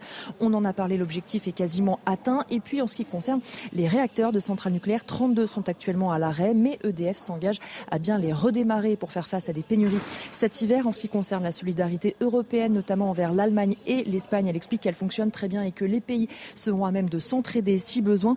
Elle parle aussi de sobriété choisie pour éviter les contraintes subies. Elle rappelle la volonté de ce plan de sobriété lancé par Elisabeth Borne. Chacun doit économiser 10% de sa consommation pour éviter des pénuries. Et puis concernant le calendrier, mi-septembre, les fournisseurs de réseau présenteront leur scénario. Donc pour l'instant, visiblement, les leviers du gouvernement semblent fonctionner. En tout cas, c'est ce que dit l'exécutif. Nous sommes confiants, a annoncé Agnès Pannier-Runacher. Bon, enfin, la confiance. Est-ce que vous y croyez ou c'est euh, qu'une question de semaine pour qu'on nous rabâche euh, une nouvelle fois? Attention, restrictions, faites euh, pénurie et peut-être rationnement. Bon, alors je vais essayer de filer la métaphore. En fait, ce gouvernement souffle depuis le début de la crise énergétique le froid et le chaud en permanence. Le froid, parce que évidemment, euh, un peuple un peu tétanisé sur une crise qui n'est pas imaginaire, hein, qui est une vraie crise, c'est un peuple qu'on maîtrise mieux. Et puis, on souffle le chaud de temps en temps. Donc, ce gouvernement me semble être sur un courant alternatif émotionnel. Vous voyez mmh. Ça dépend des moments et ça dépend qui parle.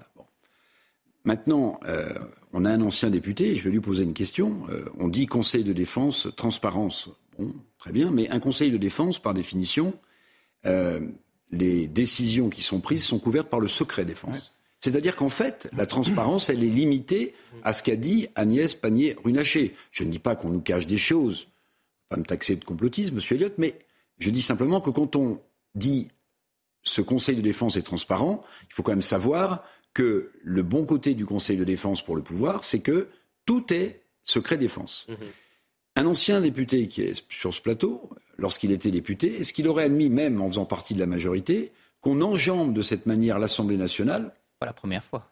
Non, c'est pas la première fois, mais là c'est devenu euh, une habitude. Comment est-ce que vous auriez pris les choses, vous qui êtes en plus un homme de sécurité au sens large, si on vous avait dit, bon, écoutez, les députés, vous êtes bien sympathiques, mais euh, on va vous tenir à l'écart. Et puis j'ajoute que cette nouvelle Assemblée, elle avait une énorme vertu, hein, me semble-t-il. C'est qu'en faisant rentrer des oppositions euh, très à gauche et très à droite, les gens qui ont manifesté pouvaient légitimement mettre un espoir dans cette Assemblée, en étant mieux représentés. Mais le fait que le président de la République, de nouveau avec un conseiller de défense, enjambe l'Assemblée nationale, j'imagine que le député que vous avez été doit bouillir dans son costume. Euh, deux choses, Eric Ravel, puisque vous me posez directement. Ah oui, je vous pose la question. Bah, vous êtes le seul ancien député ici. Pas sûr d'avoir été député. Bah non, moi non plus. Hein. Euh, D'abord, il ne vous aura pas échappé que l'Assemblée nationale euh, ne se réunit pas avant le mois d'octobre. Oui, mais justement, les oppositions auraient pu demander une session extraordinaire, par exemple.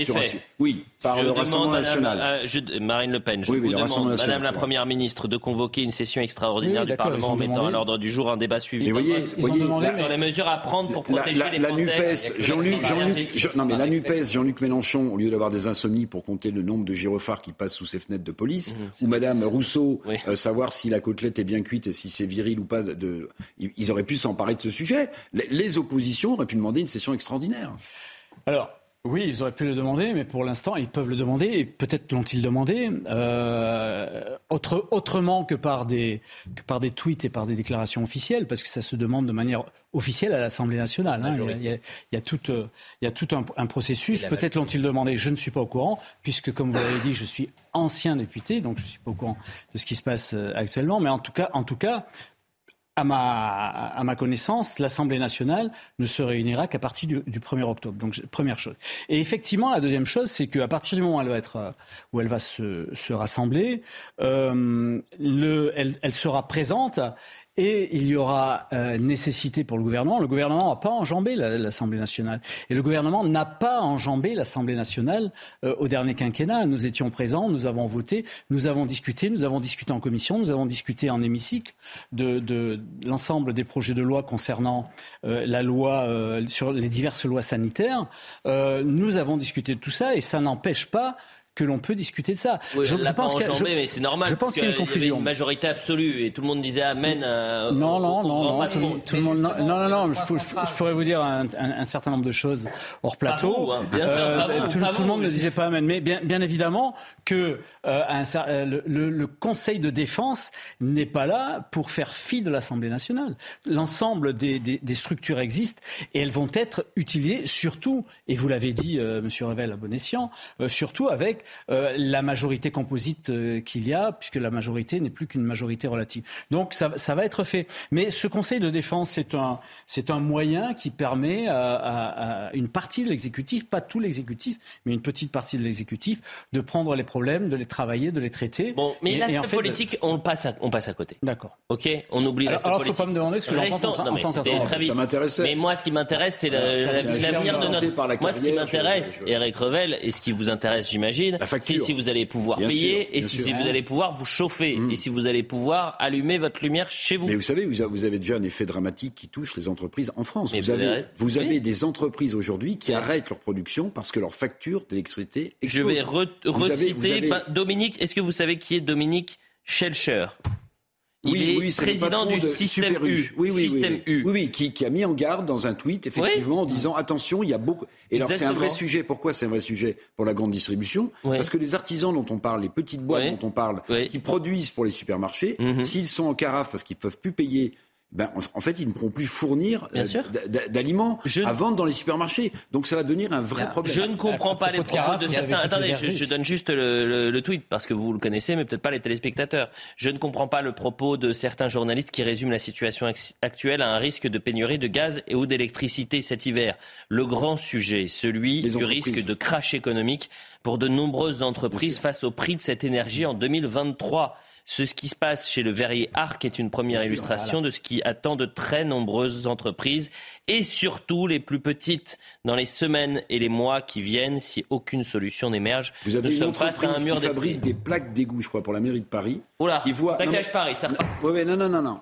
Qui voit sa facture d'électricité officiellement passer de 1,5 million à 10 millions d'euros. Ah oui, à 10 millions d'euros. Et je crois que ça représente la moitié du chiffre d'affaires de cette entreprise. Donc c'est pas payable. Mhm. Donc cette entreprise, bah, qu'est-ce qu'elle va faire? Elle va arrêter de produire. Elle va arrêter de produire. Eh ben, Alors c'est pas très grave pour, avoir du chômage pour les plaques. Mais oui, et, et vous, et vous pouvez avoir des, des réactions en chaîne. Donc il y a la situation des particuliers face à la flambée de leurs factures, Mhm. parce que n'oubliez pas qu'à partir de janvier 2023, le bouclier tarifaire énergétique s'arrête, le quoi qu'il en coûte, l'argent magique euh, Bien sûr. s'arrête, mais le problème, il touche déjà un certain nombre de PME et de TPE qui sont dans l'incapacité de payer leurs factures euh, d'électricité.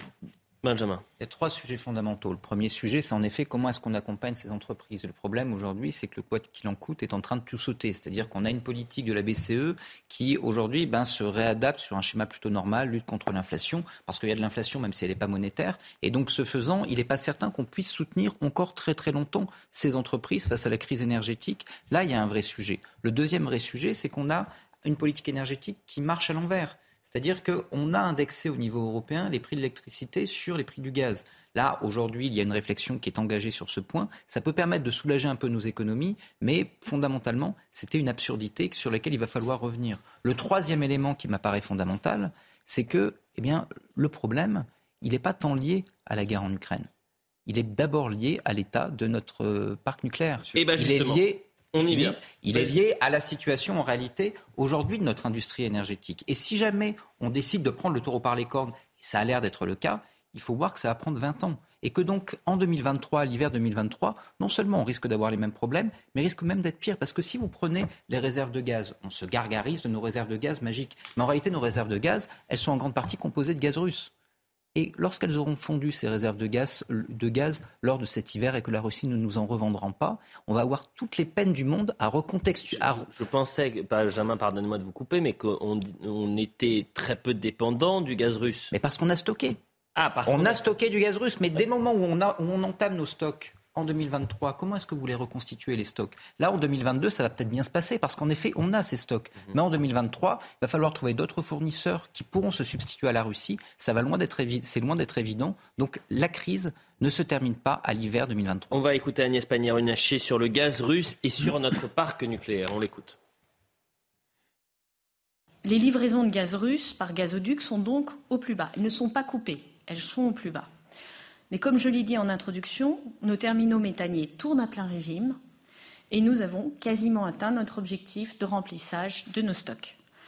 Sur l'électricité, vous le savez, 32 réacteurs sont à l'arrêt, dont certains pour corrosion sous contrainte et d'autres pour les maintenances habituelles.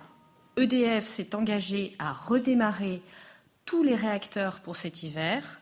Elle oublie la troisième chose concernant les réacteurs nucléaires français et le parc nucléaire qui euh, aujourd'hui tourne au ralenti. C'est parce par des décisions politiques, Eric Revel, et parce que les plus hauts responsables ont voulu, à partir de 2012, réduire notre activité et notre parc nucléaire, qu'on en arrive à cette situation-là. Alors il y a plusieurs choses. Il y a la corrosion sur certains réacteurs qui a été détectée, Mmh. bon, qui n'était peut-être pas imaginable. Il y a les questions de sécurité, parce que, évidemment, très régulièrement, euh, l'agence de sécurité nucléaire vérifie et arrête des réacteurs pour mettre aux normes, et c'est tant mieux, parce que, bon.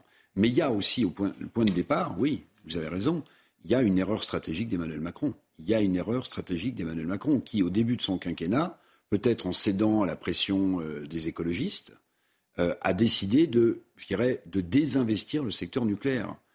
Puisqu'il avait annoncé, d'ailleurs, Madame Borne, qui n'était pas encore première ministre, se réjouissait à l'époque de la fermeture de Fessenheim, par exemple, et disait que ça allait continuer. Donc on était dans cet élan-là. Alors gouverner, c'est prévoir, mais là, pour le coup, il y a une erreur stratégique qui a été rattrapée à la fin du premier quinquennat d'Emmanuel Macron, puisqu'il a décidé de relancer un programme nucléaire avec des petites centrales nucléaires. Mmh. Le problème, le problème, je cite la phrase parce qu'elle est déterminante. Jean-Bernard Lévy, qui est l'actuel président d'EDF, qui va quitter euh, son, son job, poussé un peu dehors, il a vidé son sac devant le MEDEF. Il a vidé son sac devant le MEDEF. Devant d'ailleurs Agnès Pannier-Runacher qui était là. Il a dit Moi, au début, on m'a dit de fermer des centrales. Donc j'ai embauché des gens pour fermer les centrales, avec des profils techniques particuliers.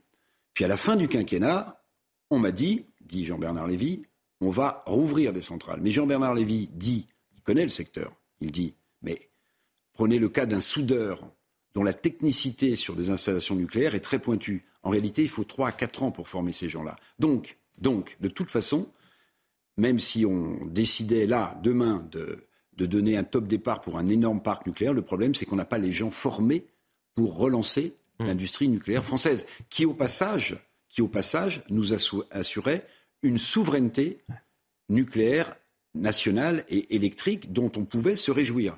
Parce que la vraie décision aujourd'hui, je sais que ça ne va pas vous plaire, Elliot, mais la vraie décision, évidemment que c'est la question des factures pour les Français et pour euh, les entreprises. C'est primordial. Mais il y a une décision qui, est, qui va être prise et qui est beaucoup plus impactante pour la souveraineté française et qui montre comment tout ça s'est délité.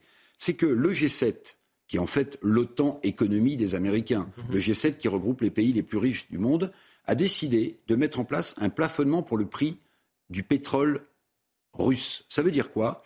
Ça veut dire que les pays euh, du G7, s'ils se mettent d'accord, vont s'engager à acheter le prix du pétrole russe à un certain niveau à un certain niveau. Tout ça poussé par les Américains. Je vous rappelle qu'on s'est déjà fait dicter par Bruxelles un niveau de prix de l'électricité. Et que les Russes se marrent. Hein, et que les Russes se marrent. Ils ont, ils ont engrangé 97 milliards en six mois. Ils n'ont jamais eu autant de cash. Euh, le problème, c'est que euh, cette, cette, cette, idée, cette idée de plafonner le prix du pétrole russe, contre lesquels évidemment les Russes euh, vont se battre, un, c'est une décision, une idée américaine. Ça montre quoi? Ça montre quoi? Ça montre que entre la solidarité européenne sur l'électricité, on, peut trouver ça très bon, et la décision américaine de fixer les prix du pétrole russe, ça montre que nous, Français, ou eux, Allemands, quelle est notre marge de manœuvre de décision?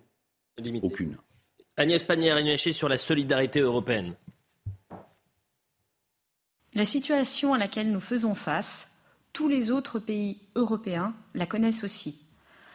La solidarité en matière de gaz et d'électricité permet d'assurer la sécurité d'approvisionnement de la France et de l'Europe. Grâce à cette solidarité, par exemple, nos voisins européens ont également pu remplir leur stock de gaz. Le Conseil a plus particulièrement examiné les relations avec l'Allemagne et l'Espagne, parce que vous savez que nous avons avec ces deux pays d'importants échanges de gaz et d'électricité.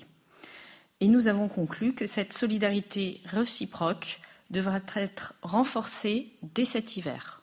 C'est jouable, cette, euh, cette, euh, solidarité dans un tel contexte où vous pouvez euh, assister à des pénuries, à des restrictions, à des quartiers qui pourraient être coupés d'électricité pendant certaines heures en hiver. Vous pensez vraiment que ça, ça peut fonctionner, Jean-Michel Fauvergue? Alors, je ne sais pas exactement si c'est jouable, en tout cas c'est nécessaire, hein, mais il y, a un certain nombre de, de, choses qui, qui s'y opposent. En particulier, vous savez que euh, il y a un certain nombre de pays qui ont des, terminaux euh, et qui reçoivent donc du, des méthaniers et du, gaz liquéfié. L'Allemagne, on parle beaucoup de la France avec son, programme nucléaire et, et la problématique du nucléaire, mais l'Allemagne a été dans ce domaine-là particulièrement imprudente. Euh, puisqu'elle n'a pas de port méthanier et qu'elle dépend des ports méthaniers des autres pays euh, européens. Et en particulier, euh, il y avait une idée de, faire un, gazoduc de, l'Espagne à travers la France euh, jusqu'à jusqu'à l'Allemagne pour pour que l'Allemagne soit alimentée du gaz euh, qui viendrait dans les ports, euh, dans les ports euh, ibériques, puisque l'Espagne a, je crois, sept ou, ou six ports méthaniers. Donc il y a toute une, toute une stratégie, mais cette stratégie n'est pas aboutie, ça demande de l'investissement, et c'est surtout que c'est un, un investissement qui, jusqu'à présent, va aller contre ce que l'on voulait faire, c'est-à-dire euh, contre euh, décarboner l'industrie. Euh, et là, on est obligé de, de, de, de, travailler. On est obligé de recarboner, de travailler avec des gazoducs et de travailler avec du charbon. Je, parle trop, mais en fait, c'est vous qui me, qui me faites penser à des choses. La solidarité européenne, mais il y a de, il y a de neuf que ce qu'on a oublié. Vous faisiez la comparaison tout à l'heure sur le Conseil de défense avec la crise sanitaire. Vous vous souvenez de la crise sanitaire quand les États se piquaient les masques qui arrivaient sur les tarmacs pour en avoir plus pour leur population c'est ça la réalité de la solidarité. C'est qu'au bout d'un moment. Ça, c'est la réalité du départ. Oui, il y a eu ça, c'est la, réalité. Non, non, mais, non, non, mais la question sérieux. Non, non, non, mais la question du c'est la réalité du départ. Et assez rapidement, l'Europe s'est mis en marge dans ce domaine-là. C'est de savoir si la solidarité jouerait. Mais la solidarité jouera jusqu'au moment, jusqu'au moment où on dira, mais attendez, j'ai besoin d'électricité. Eh bien, la crise sanitaire. Et la solidarité avec l'Allemagne, elle jouera plus tard. Je sais pas, je sais pas, mais la crise sanitaire, d'une manière générale, vous prouve le contraire, parce que ce que vous avez dit, c'est au départ de la crise sanitaire, et ensuite il y a eu des commandes départ de la crise énergétique, justement. Oui, et après, euh, après, au fur et à mesure, il y a eu des commandes groupées de masques, il y a eu des commandes groupées de vaccins, etc., etc. L'Europe s'est mise en marche. Donc, on peut penser qu'effectivement, au départ, de toute façon, on est, on, est dans une situation qui va être fluctuante en fonction de la situation mondiale et de la guerre qu'on a à nos, frontières. Euh, donc, à un certain moment, on peut espérer que euh, il se passe pour l'énergie ce qui s'est passé, restons optimistes, ce qui s'est passé pour le, mmh. pour le sanitaire. Nadine Morano, qui répond en quelque sorte à Agnès Pannier-Runacher. Madame Pannier-Runacher a le culot de demander aux Français un effort collectif pour réparer leurs fautes gouvernementales. Je trouve ça, mais franchement, scandaleux. Et j'espère que les Français s'en rappelleront quand il faudra qu'ils glissent un bulletin dans l'urne. C'est vrai qu'il y a une responsabilité des politiques sur cette, euh, fin, en quelque sorte, cette difficulté de la souveraineté euh, en termes de, du nucléaire français. Oui, c'est-à-dire qu'avant on exportait l'électricité, aujourd'hui on en importe. Donc en effet, il y a un problème pour un pays qui se gargarisait d'une politique énergétique qui était à la fois souveraine et intelligente. Mais ça date pas de Macron, même si en effet Macron peut avoir de gros, non, ça date de Hollande. Ça date de Hollande et en fait depuis Jospin, vous avez une certaine nombre mm. d'errances, d'hésitations dans la politique nucléaire française. Donc là, en effet, on paye ce prix au prix fort. La question du coup, c'est est-ce qu'on va être solidaire? Et je rebondis sur votre question parce qu'elle m'apparaît tout à fait centrale pour penser les prochains mois. Est-ce qu'on va être solidaire, notamment avec les Allemands qui ont été encore plus couillons que nous? Et là, c'est pas tout à fait évident. Parce qu'en réalité. Et qui nous ont mis la pression euh, pour couper. Euh, moi, j'avais dit imprudent. Ce que, vous évoquez, oui. Enfin, je, on peut dire couillon. Il est, voilà, il est, il est, tard, on a le droit de. C'est vrai, là, vous pouvez y aller. Mais euh, ça va. il faut voir que sur cette question-là, vous avez malgré tout une solidarité européenne qui s'est exercée dans d'autres domaines. L'endettement commun à la sortie de la crise sanitaire le fait qu'on puisse avoir de l'endettement calé sur les taux d'intérêt de l'Allemagne, etc., ça, les pays du Sud notamment s'en souviennent. Le fait que Emmanuel Macron ait insisté sur la question de la solidarité européenne en matière de lutte contre les incendies n'est pas non plus neutre du point de vue de, euh, de la communication politique. Mmh. Après, vous avez bientôt des élections en Italie. A priori, celle qui devrait l'emporter en Italie, c'est Giorgia Meloni. Mmh. Je doute que euh, Frère d'Italie qui est le parti de Giorgia Meloni, soit le plus à même aujourd'hui à se dire très très pro-européen lorsqu'il va falloir être solidaire. En France, si on prend le dernier eurobaromètre, on a le pays hors Royaume-Uni qui n'est plus dans l'Union, le plus eurosceptique de tout le continent.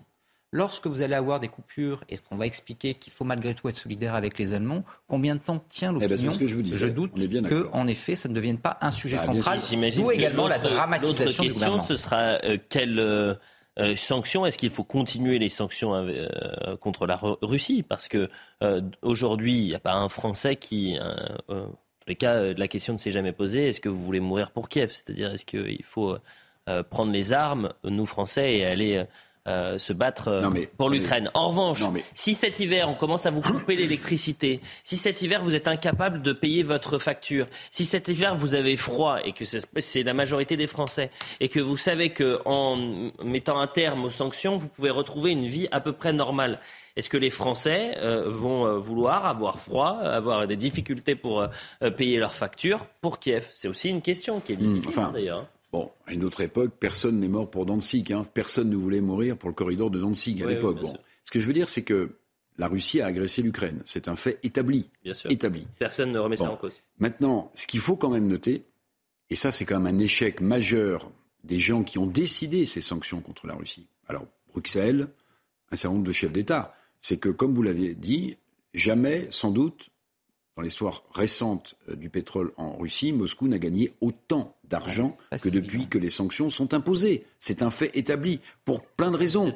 Sur, sur la spéculation, le fait que l'OPEP n'a pas voulu non plus euh, ouvrir trop euh, ses, ses robinets Arabie Saoudite en tête. Donc en réalité, il faut quand même le reconnaître, on devait mettre rapidement l'économie russe à genoux avec des sanctions euh, qui euh, finalement euh, allaient nous permettre de gagner la guerre en Ukraine sans y être. Et on doit s'apercevoir aujourd'hui, il faut quand même le constater. Il y a six mois, on avait un ministre de l'économie qui nous, qui nous disait on va mener une guerre totale, économique totale et on va mettre l'économie russe à genoux. Je crois et on va mettre l'économie russe à genoux. Le principe de base en économie, la monnaie, c'est pas une fin en soi. La monnaie, c'est une unité de valeur. La monnaie, ça vous permet d'acheter des choses. Sinon, vous pouvez la mettre sous votre canapé, elle vous sert à rien. Or, en réalité, quel est le but des sanctions?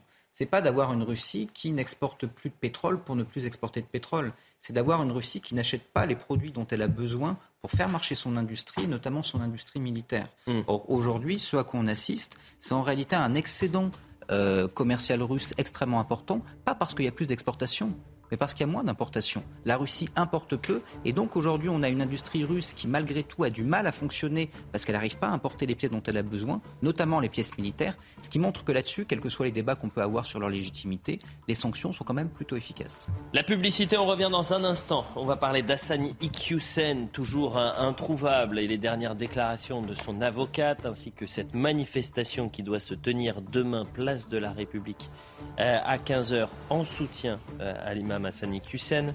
Euh, on va parler également euh, de la France qui euh, vire à droite encore un, peu plus.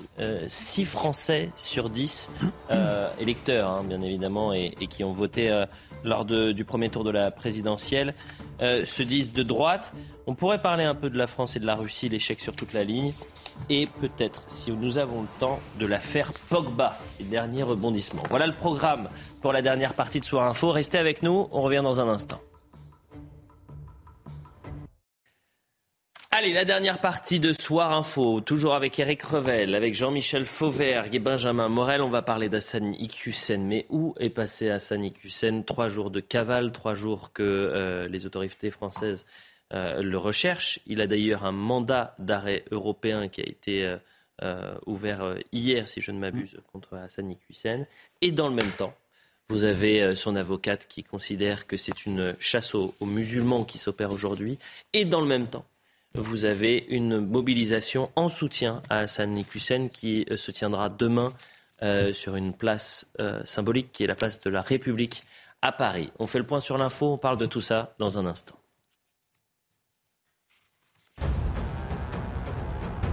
Deux mois après la grève à l'aéroport Roissy-Charles de Gaulle, un millier de bagages n'ont toujours pas été restitués à leurs propriétaires. Le PDG du groupe Aéroport de Paris a réitéré ses excuses. Le 1er juillet dernier, la grève des salariés d'ADP avait entraîné un arrêt durant trois heures du trieur de bagages. Au total, 35 000 bagages s'étaient alors retrouvés égarés. Les pays du G7 veulent plafonner d'urgence les prix du pétrole russe. Cette décision difficile à mettre en œuvre a été prise par les ministres des Finances des sept pays les plus industrialisés réunis en sommet. L'objectif est désormais de rallier le plus de pays possible car le plafonnement des prix ne fonctionnera que si tous les grands pays acheteurs y participent. La Russie dénonce de son côté une mesure complètement absurde. La vice-présidente argentine Christina Kirchner a été victime d'une tentative d'assassinat hier soir. Sur les images diffusées sur les réseaux sociaux, on peut voir un homme pointant une arme à feu en direction de la tête de cette femme politique. Heureusement, le coup n'est pas parti. La journée d'aujourd'hui a été décrétée fériée par le président argentin. Des manifestations en soutien à Christina Kirchner devraient avoir lieu dans les prochaines heures. Merci pour euh, ces nombreux points sur l'information chère à Arthur Muriot. Troisième jour de cavale pour l'imam Iqwisen depuis mardi et la décision d'expulsion validée par le Conseil d'État. Le prédicateur proche des frères musulmans est euh, introuvable. Il se pourrait que cet imam soit actuellement en Belgique. Un mandat d'arrêt européen d'ailleurs a été euh, délivré. Pour la première fois, vous allez entendre non pas les fils de Hassan Nikwissen, mais notre reporter envoyé spécial dans le Nord a pu rencontrer deux de ses cinq enfants. Ils refusent de témoigner euh, au micro de CNews, ils ne veulent pas nous parler, mais ils ont pu échanger euh, avec, avec notre reporter qui nous raconte tout et, qui nous explique un peu ce qu'ont pu dire ses, ses, fils. Moi, je pense qu'il faut prendre énormément de précautions et énormément de pincettes, c'est-à-dire avoir vraiment un maximum de recul sur ce qu'ils ont pu expliquer. Voyez cela. Nous avons d'abord pu rencontrer son fils Otman, qui lui aussi est imam ici dans le Nord. Ce fils de 34 ans qui nous explique qu'il n'a plus de nouvelles de son père depuis début août, depuis que selon lui, il est parti à l'étranger. Il doit en ce moment être chez des amis en dehors de la France, nous a-t-il confié. Il nous a aussi expliqué tout ce que je veux, c'est que mon père soit jugé sur ses propos pour qu'il puisse se défendre et être innocenté. C'est aussi euh, le souhait dont nous a fait part son autre fils, un de ses autres fils, Soufiane, qui n'a pas souhaité s'exprimer face à notre caméra, mais avec qui nous avons pu échanger. Je le cite, bien entendu, mon père a dit des conneries. Je ne suis pas d'accord avec tout ce qu'il a pu dire, mais sa pensée a évolué. Cet acharnement est politique. Pourquoi vouloir le faire revenir en France alors qu'ils veulent l'expulser? Ce fils nous explique aussi qu'il sait que son père va bien. Il le sait via l'intermédiaire de son avocate. Il nous a aussi dit qu'il pourrait, son père, prochainement s'exprimer, mais que pour l'instant, il veut se protéger en restant à l'étranger. Mon père n'est pas un criminel. Un mandat d'arrêt européen, c'est disproportionné, nous a-t-il dit. Donc si je résume, vous avez euh, un homme qui a quitté le territoire français, euh, qui, euh, selon les enfants, est logé chez des amis, donc en toute impunité, qui pourrait s'exprimer dans les prochains jours alors qu'il est sous le coup d'un mandat d'arrêt mmh. européen. Mmh. Mais en fait, c'est un fiasco sur Et toute vous savez la à quoi ligne. ça fait penser, ça? Non.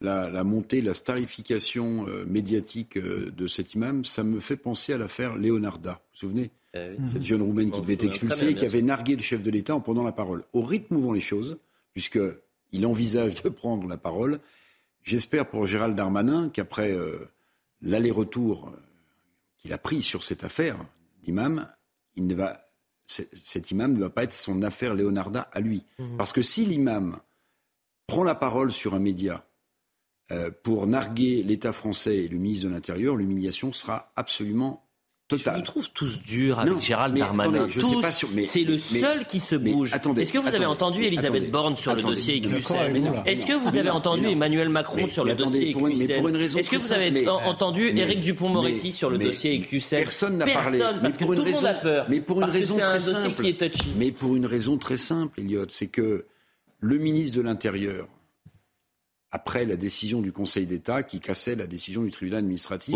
d'expulser l'imam, il a pensé en faire un coup politique, Gérald Darmanin. Il a pris la parole dans une conférence de presse. Alors, il a été prudent en disant c'est la victoire de la République. Mais Oui. on sentait bien que c'était sa victoire. Mais est-ce qu'il a tort quand il dit c'est la victoire de la République? Bah, Non. Alors si c'est alors si c'était la victoire de la République, c'est la C'est le seul à la bouger depuis deux de la mois sur cette affaire-là. C'est Alors la peut-être que de la l'avoir République. porté aussi, mais Ce que je veux autant dire, c'est que dans les a- médias, il a- c'est peut-être il un est sorti une erreur. bois sur une affaire avec un Conseil d'État extrêmement rare qui lui donnait raison pour l'expulsion. Oui. Et, et ça s'est totalement retourné. Mhm. Donc évidemment que c'est que ses amis du gouvernement ne vont pas venir à son secours. Ouais, Ça euh, ça fait deux mois qu'ils sont en vacances sur l'affaire Éclusen. Jean-Michel Fauvergue, excusez-moi. Non, moi, moi, je partage euh, exactement votre opinion. Je trouve que, euh, d'une manière générale, euh, tout le monde est assez dur avec Gérard Darmanin-. Et, et- et effectivement, dans cette affaire-là, il s'est bougé, il s'est beaucoup bougé. Et il a eu euh, gain de cause euh, par, par le, le Conseil, le conseil, le conseil d'État. Euh, on, est, on est sur une procédure qui est une procédure administrative au départ. Il prend un, OQTF, un- un- une ordonnance à quitter le territoire français, qui est mis euh, en échec par le tribunal euh, administratif mmh. dans un premier temps et il obtient euh, gain de cause au, Conseil d'État en appel. D'ailleurs, on pourrait aussi analyser pourquoi le Conseil d'État donne tort au tribunal administratif. Je pense que, à titre personnel, le tribunal administratif défend plus le droit de la personne et le Conseil d'État défend plus euh, la, les, les, droits collectifs de notre, euh, de notre République d'une manière générale et mmh. le Conseil d'État est plus raisonnable dans ce domaine-là. Et puis, cette, euh, cet imam prend la fuite. Pourquoi prend-il la fuite? Mais Parce qu'il n'y a, y a aucune mesure coercitive qu'on ne peut prendre contre lui parce que c'est une décision administrative. On ne peut pas le mettre aux arrêts de rigueur en, attendant d'être expulsé. Donc il prend la fuite. Alors je suppose. Enfin, on pouvait juste vérifier quelques jours avant la, décision du Conseil d'État où se trouvait l'imam. On ne pouvait pas l'empêcher de partir. On ne peut pas l'empêcher de partir. Mais rien ne dit. Rien ne dit. Eric, vous pensez franchement qu'il n'a pas été suivi Rien ne dit qu'on n'a pas des informations. Mais non, parce que là aujourd'hui, il est plus sur le territoire. Vous connaissez bien le fonctionnement du ministère de l'Intérieur. Vous savez qu'à une époque, à côté du cabinet officiel, il y avait un cabinet un peu plus opaque avec des gens, avec des gens. On est dans une époque de transparence. ah oui, oui, très bien, très bien. Mais à l'époque, à l'époque, si vous voulez, à l'époque, on savait récupérer des gens euh, là où il fallait les récupérer. Mais rien ne, rien ne nous dit d'ailleurs qu'on ne sait pas, qu'on sache pas où il est. Je ne sais pas moi-même parce que je suis pas, je suis plus dans la, dans la partie, mais rien ne nous dit qu'on on sache pas où il est. Mais c'est une, c'est une affaire qui est difficile parce que euh, il a un, mandat d'arrêt euh, européen pour soustraction à l'exécution d'une décision d'éloignement. À partir du moment où il est parti dans un autre pays européen, on n'est pas sûr que ce mandat d'arrêt tienne. Pourquoi ah. Parce que pourquoi Parce que justement, il, euh, il, s'est éloigné de lui-même, y compris dans un autre pays européen. Donc on est un peu en train, en train de marcher sur des œufs là-dessus. Euh, et, oui, non, non, mais c'est après l'annulation du, du pass consulaire marocain. Non, mais on n'est même pas quel, est le, quel, quel est le résultat? Le résultat, c'est quand même au total que cet imam qui euh, euh, prônait euh, la, la haine de la, de la République, le, le, la haine des femmes, la haine des mmh. homosexuels, etc., mmh. etc. Cet imam-là, eh bien, il, il, il est obligé de quitter le territoire national. Il n'est plus sur le territoire national. Alors, on préférerait l'expulser, sauf que pour l'expulser quand même, il faut s'assurer que les Marocains le reprennent. Hein. Parce que là aussi, on a une autre difficulté.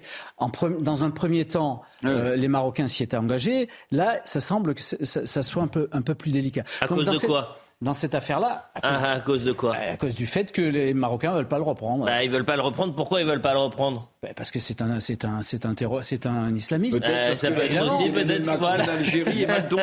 Mais, peut-être mal tombé.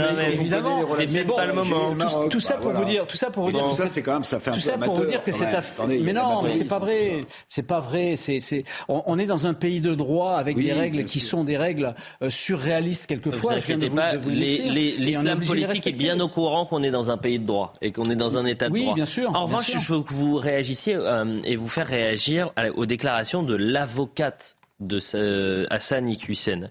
Euh, première déclaration donc euh, de cette avocate.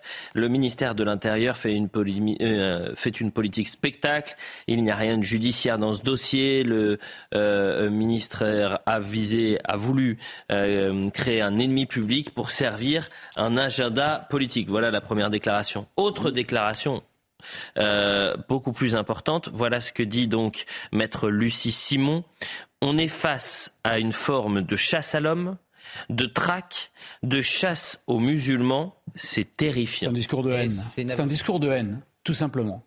La, la, dans un état de droit, la, monsieur L'avocat défend son client. Je reprends vos arguments. L'avocate, non, avec, elle défend pas son client. là, des propos qui elle, sont scandaleux. Elle, bah, c'est un discours de haine euh, vis-à-vis de, la, de, de la, grande communauté euh, des musulmans, vis-à-vis du rôle de l'État face à la grande communauté des musulmans qui, euh, pour la, majeure partie d'entre eux, respectent nos, nos, nos, nos lois républicaines.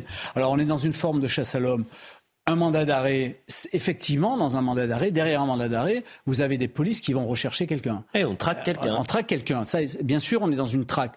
Mais une chasse aux musulmans, mais c'est un discours de haine qui est intolérable, et y compris de la part d'un avocat de la défense. C'est intolérable. D'une avocate. Et je l'ai rappelé tout à l'heure, mais euh, elle travaille dans des conditions. Gardez euh, euh, la, citation, s'il vous plaît. Mais elle travaille dans des conditions qui sont extrêmement lourdes, puisque pendant la procédure administrative, elle a été menacée de mort, elle a été insultée, et tout cela est, scandaleux, évidemment. Et on l'a condamné, et je continuerai de le condamner.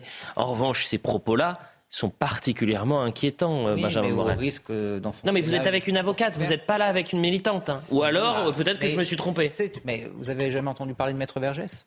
Stratégie de la rupture, c'est-à-dire que quand vous êtes avocat et que vous avez perdu euh, votre, euh, le, votre procès sur le référé, mais qu'il y a encore un procès au fond, etc., qu'est-ce que vous faites? Vous êtes dans la stratégie de la rupture et vous essayez de politiser le dossier pour faire reculer le politique. C'est, entre guillemets, quelque chose, je ne sais pas si c'est bien joué, mais c'est quelque chose qui peut être entendu. mais là, vous êtes en train de, je suis pas en train de vous légitimer ça. Non, je, suis sais, hein, fondamentalement en désaccord avec ça. Je mais sais. je peux comprendre que. Mais j'aimerais le traduire, c'est ça que je Jouant ce jeu-là, eh bien, elle, elle, tente le coup. Après, est-ce que ça peut être efficace devant un tribunal administratif? Je n'en suis pas convaincu. Mais est-ce qu'on peut jouer avec l'islam politique? Est-ce qu'on peut jouer avec la lutte contre l'islam ah bah, contre le séparatisme? Je, je, vous citais Maître Vergès, est-ce qu'on peut jouer avec le nazisme? Non, non, peut-être pas, enfin sûrement pas. Mais malgré tout, pour un avocat, le font. vous devez accepter de défendre l'indéfendable dès le moment où vous êtes avocat. Sinon, eh bien, entre guillemets, les pires crapules n'auront pas d'avocat. Et donc, on a une situation qui, là, pour le coup, permet d'expliquer la position de l'avocate. Encore une fois, c'est une position qui m'apparaît idiote parce que je pense que juridiquement, elle est inefficace et que la politisation qui va se suivre, on va parler peut-être tout à l'heure de la manifestation, va être très défavorable pour son client. Oui, non, je voulais juste dire, parce que ça me pense à ça, Maître Verger, SP à son âme, qui était un grand avocat avec ses, avec ses, ses, parties d'ombre et de lumière, hein, il a disparu. Il avait écrit un bouquin qui résumait, c'est lui qui avait trouvé le titre du manifeste, qui s'appelait Le salaud lumineux. Je ne sais pas si vous vous souvenez de ce livre, c'était assez. Sur, sur la manifestation, moi je suis extrêmement choqué. Je vais commencer si vous le permettez. Mhm. Parce que euh, j'explique juste aux, téléspectateurs qu'il y a demain une manifestation à 15 h place de la République qui est euh, donc organisée euh, par la coordination contre la loi séparatisme, plus connue sous le nom de Perspective musulmane sur Twitter, qui appelle un rassemblement, vous le voyez, pour dire non à l'expulsion de l'imam Hassan Iqwisen, pour dire non à l'islamophobie d'État. Voilà où on en est. Hmm. Moi, je suis extrêmement choqué par cette manifestation, à double titre. D'abord parce qu'elle va se tenir place de la République. Or, on parle de quelqu'un qui a euh, enfreint les, lois et les valeurs de la République. Et pour moi, faire une manifestation place de la République, c'est une provocation qui est intolérable. Et la question que je me pose derrière aussi, et qu'on pourrait poser au ministre de l'Intérieur ou au préfet de police de Paris, M. Nunes, qui vient d'être nommé, on a, dans un passé récent, été capable d'interdire des manifestations, des gilets jaunes ou autres. Comment se fait-il que cette manifestation-là, hum. cette manifestation-là, ça prouve que le pouvoir est, regarde tout ça avec une certaine prudence quand même. Pourquoi une manifestation comme celle-là, pour un homme qui vient d'être condamné par la République, pour avoir atteint aux valeurs et aux lois de la République, cette manifestation n'est pas interdite Parce que c'est parce qu'il faut des oui, parce que bah, on, peut interdire une manifestation. Déjà fait récemment. Oui, oui, bien sûr. On, peut interdire une manifestation euh, quand on a des craintes sur euh, l'ordre public. Et là, vous n'en avez pas là. Je sais pas. Il faut, mais on, on était ici. Il faut attendre de voir si on. Non, non, mais attendez. Nous, on est autour d'un plateau. Nous, on est autour d'un plateau. Personne d'entre nous, y compris moi, qui était dans le dans ce domaine-là, n'avons ces informations-là. Les informations, c'est les services de renseignement qui vont les donner au préfet et qui prendra sa décision de savoir si l'ordre si l'ordre public, eh, il, peut prendre une décision euh, assez rapidement, savoir si l'ordre public est menacé ou pas menacé. Moi, je suis évidemment. Attendez, je vous coupe un instant, mais ma question peut être bête et, vous allez comprendre. Mais est-ce que demain, je peux organiser une manifestation pour euh, la légalisation de la cocaïne? En France. Oui, il n'y a pas de problème avec ça. Alors, il y a un certain nombre de, de, choses, qui, de motifs qui pourraient éventuellement amener à interdire, euh, enfin, je parle sous votre contrôle, mais à interdire une manifestation. Dès le moment où euh, l'objet de votre manifestation, par exemple, va être contraire à la loi. Bah, c'est pour ça que je, vous avez compris. Vous faites l'apologie du nazisme. Mais si vous est-ce que je peux faire l'apologie d'une manifestation là, ça en peut faisant poser la... problème, en effet, parce que vous tombez sous le coup de la loi Guesso, etc. Le nazisme, non. Mais en revanche, si jamais vous demandez l'évolution d'une législation, par exemple sur la drogue, etc., en soi, ça pose pas de problème. Ce que l'on va contrôler, c'est pas tant l'objet de la manifestation que le fait que cette manifestation est sujette ou Parce pas que à des soit bien clair, là, on est donc sur euh, une manifestation contre l'expulsion d'une personne qui a été condamnée, en tous les cas, non pas condamnée, mais euh, dont, où il y a eu une décision euh, du Conseil d'État de l'expulser. Et ensuite, pardonnez-moi, pour dire non à l'islamophobie d'État, vous êtes en train de, c'est une manifestation qui considère que l'État français est Oui, mais euh, on peut- foncièrement islamophobe. Oui, mais on peut dire. la liberté d'expression. Oui, on, on peut dire euh, n'importe quelle connerie euh, dans la liberté d'expression euh, aussi. Évidemment que cette manifestation-là, euh, c'est quelque chose là aussi de scandaleux, mais on ne peut pas l'interdire. Enfin, elle peut être interdite, je le redis, elle peut être interdite si les renseignements, euh, en particulier les renseignements territoriaux, amènent un certain nombre de choses en disant attention, ça va déraper, etc., etc., où on aura des personnes euh, qui sont susceptibles de, de- de- de déraper. Donc Vous voilà. pensez qu'il y aura des responsables politiques demain? Place de la République. ça serait suicidaire. Bon, hein, pour eux. des, des, des responsables politiques. Non, maintenant, euh, vous avez certains députés de la France Insoumise euh, qui ont plutôt soutenu euh, et qui, ont, qui sont plutôt opposés à l'exécution de, de l'imam. C'est pour ça que je vous dis ça. Donc il y aura. Non, mais je- vous dites quoi des, Premier des plan, bah, attendez, premier plan, ça veut dire un député, par exemple, Ah, la bah, France Insoumise, ou euh, le Parti oui, Socialiste, ou euh, un député Les Républicains, que sais-je? Euh, Alors républicain ou socialiste, ça serait étonnant. euh, après, je sais pas. Non, mais des, Impossible. des leaders, des leaders politiques. Impossible, non, improbable. Improbable. Improbable. Je voulais juste rajouter aussi que l'expulsion euh, et, et- et le Conseil d'État, euh, la, la décision du Conseil d'État, se sont largement appuyés aussi sur la loi euh, qui a été votée sur, la- sur la loi dite séparatisme, sur les valeurs de la République. Loi qui a été votée donc sous le quinquennat précédent euh, et qui a été un- un- votée par la majorité et dont un certain nombre d'oppositions a voté contre. Bien sûr. Euh, et donc ça prouve que on s'est doté de moyens pour mener ce combat contre l'islamisme et l'islam politique. Et, ça, c'est quelque chose, là aussi, qui me semble... Il ne faut pas oublier euh, que lors de la campagne présidentielle, euh, place de la République, ré- rassemblement avec prise de parole de Jean-Luc Mélenchon, vous avez la loi séparatisme qui est huée. Oui. Voilà. Oui, Donc euh, On il faut jamais oublier ce contexte-là. C'est terminé. Merci à tous les trois. Merci. Ça vite. hein. On remercie tout le monde. C'était la première de Soir Info. Euh, on remercie euh, Paul Coudray qui était à la préparation de l'émission, ainsi que toutes les équipes techniques. Merci à la programmation dont Jacques Sanchez qui est à la Maître Jacques. Maître, Maître Jacques. Et on se retrouve demain. À demain.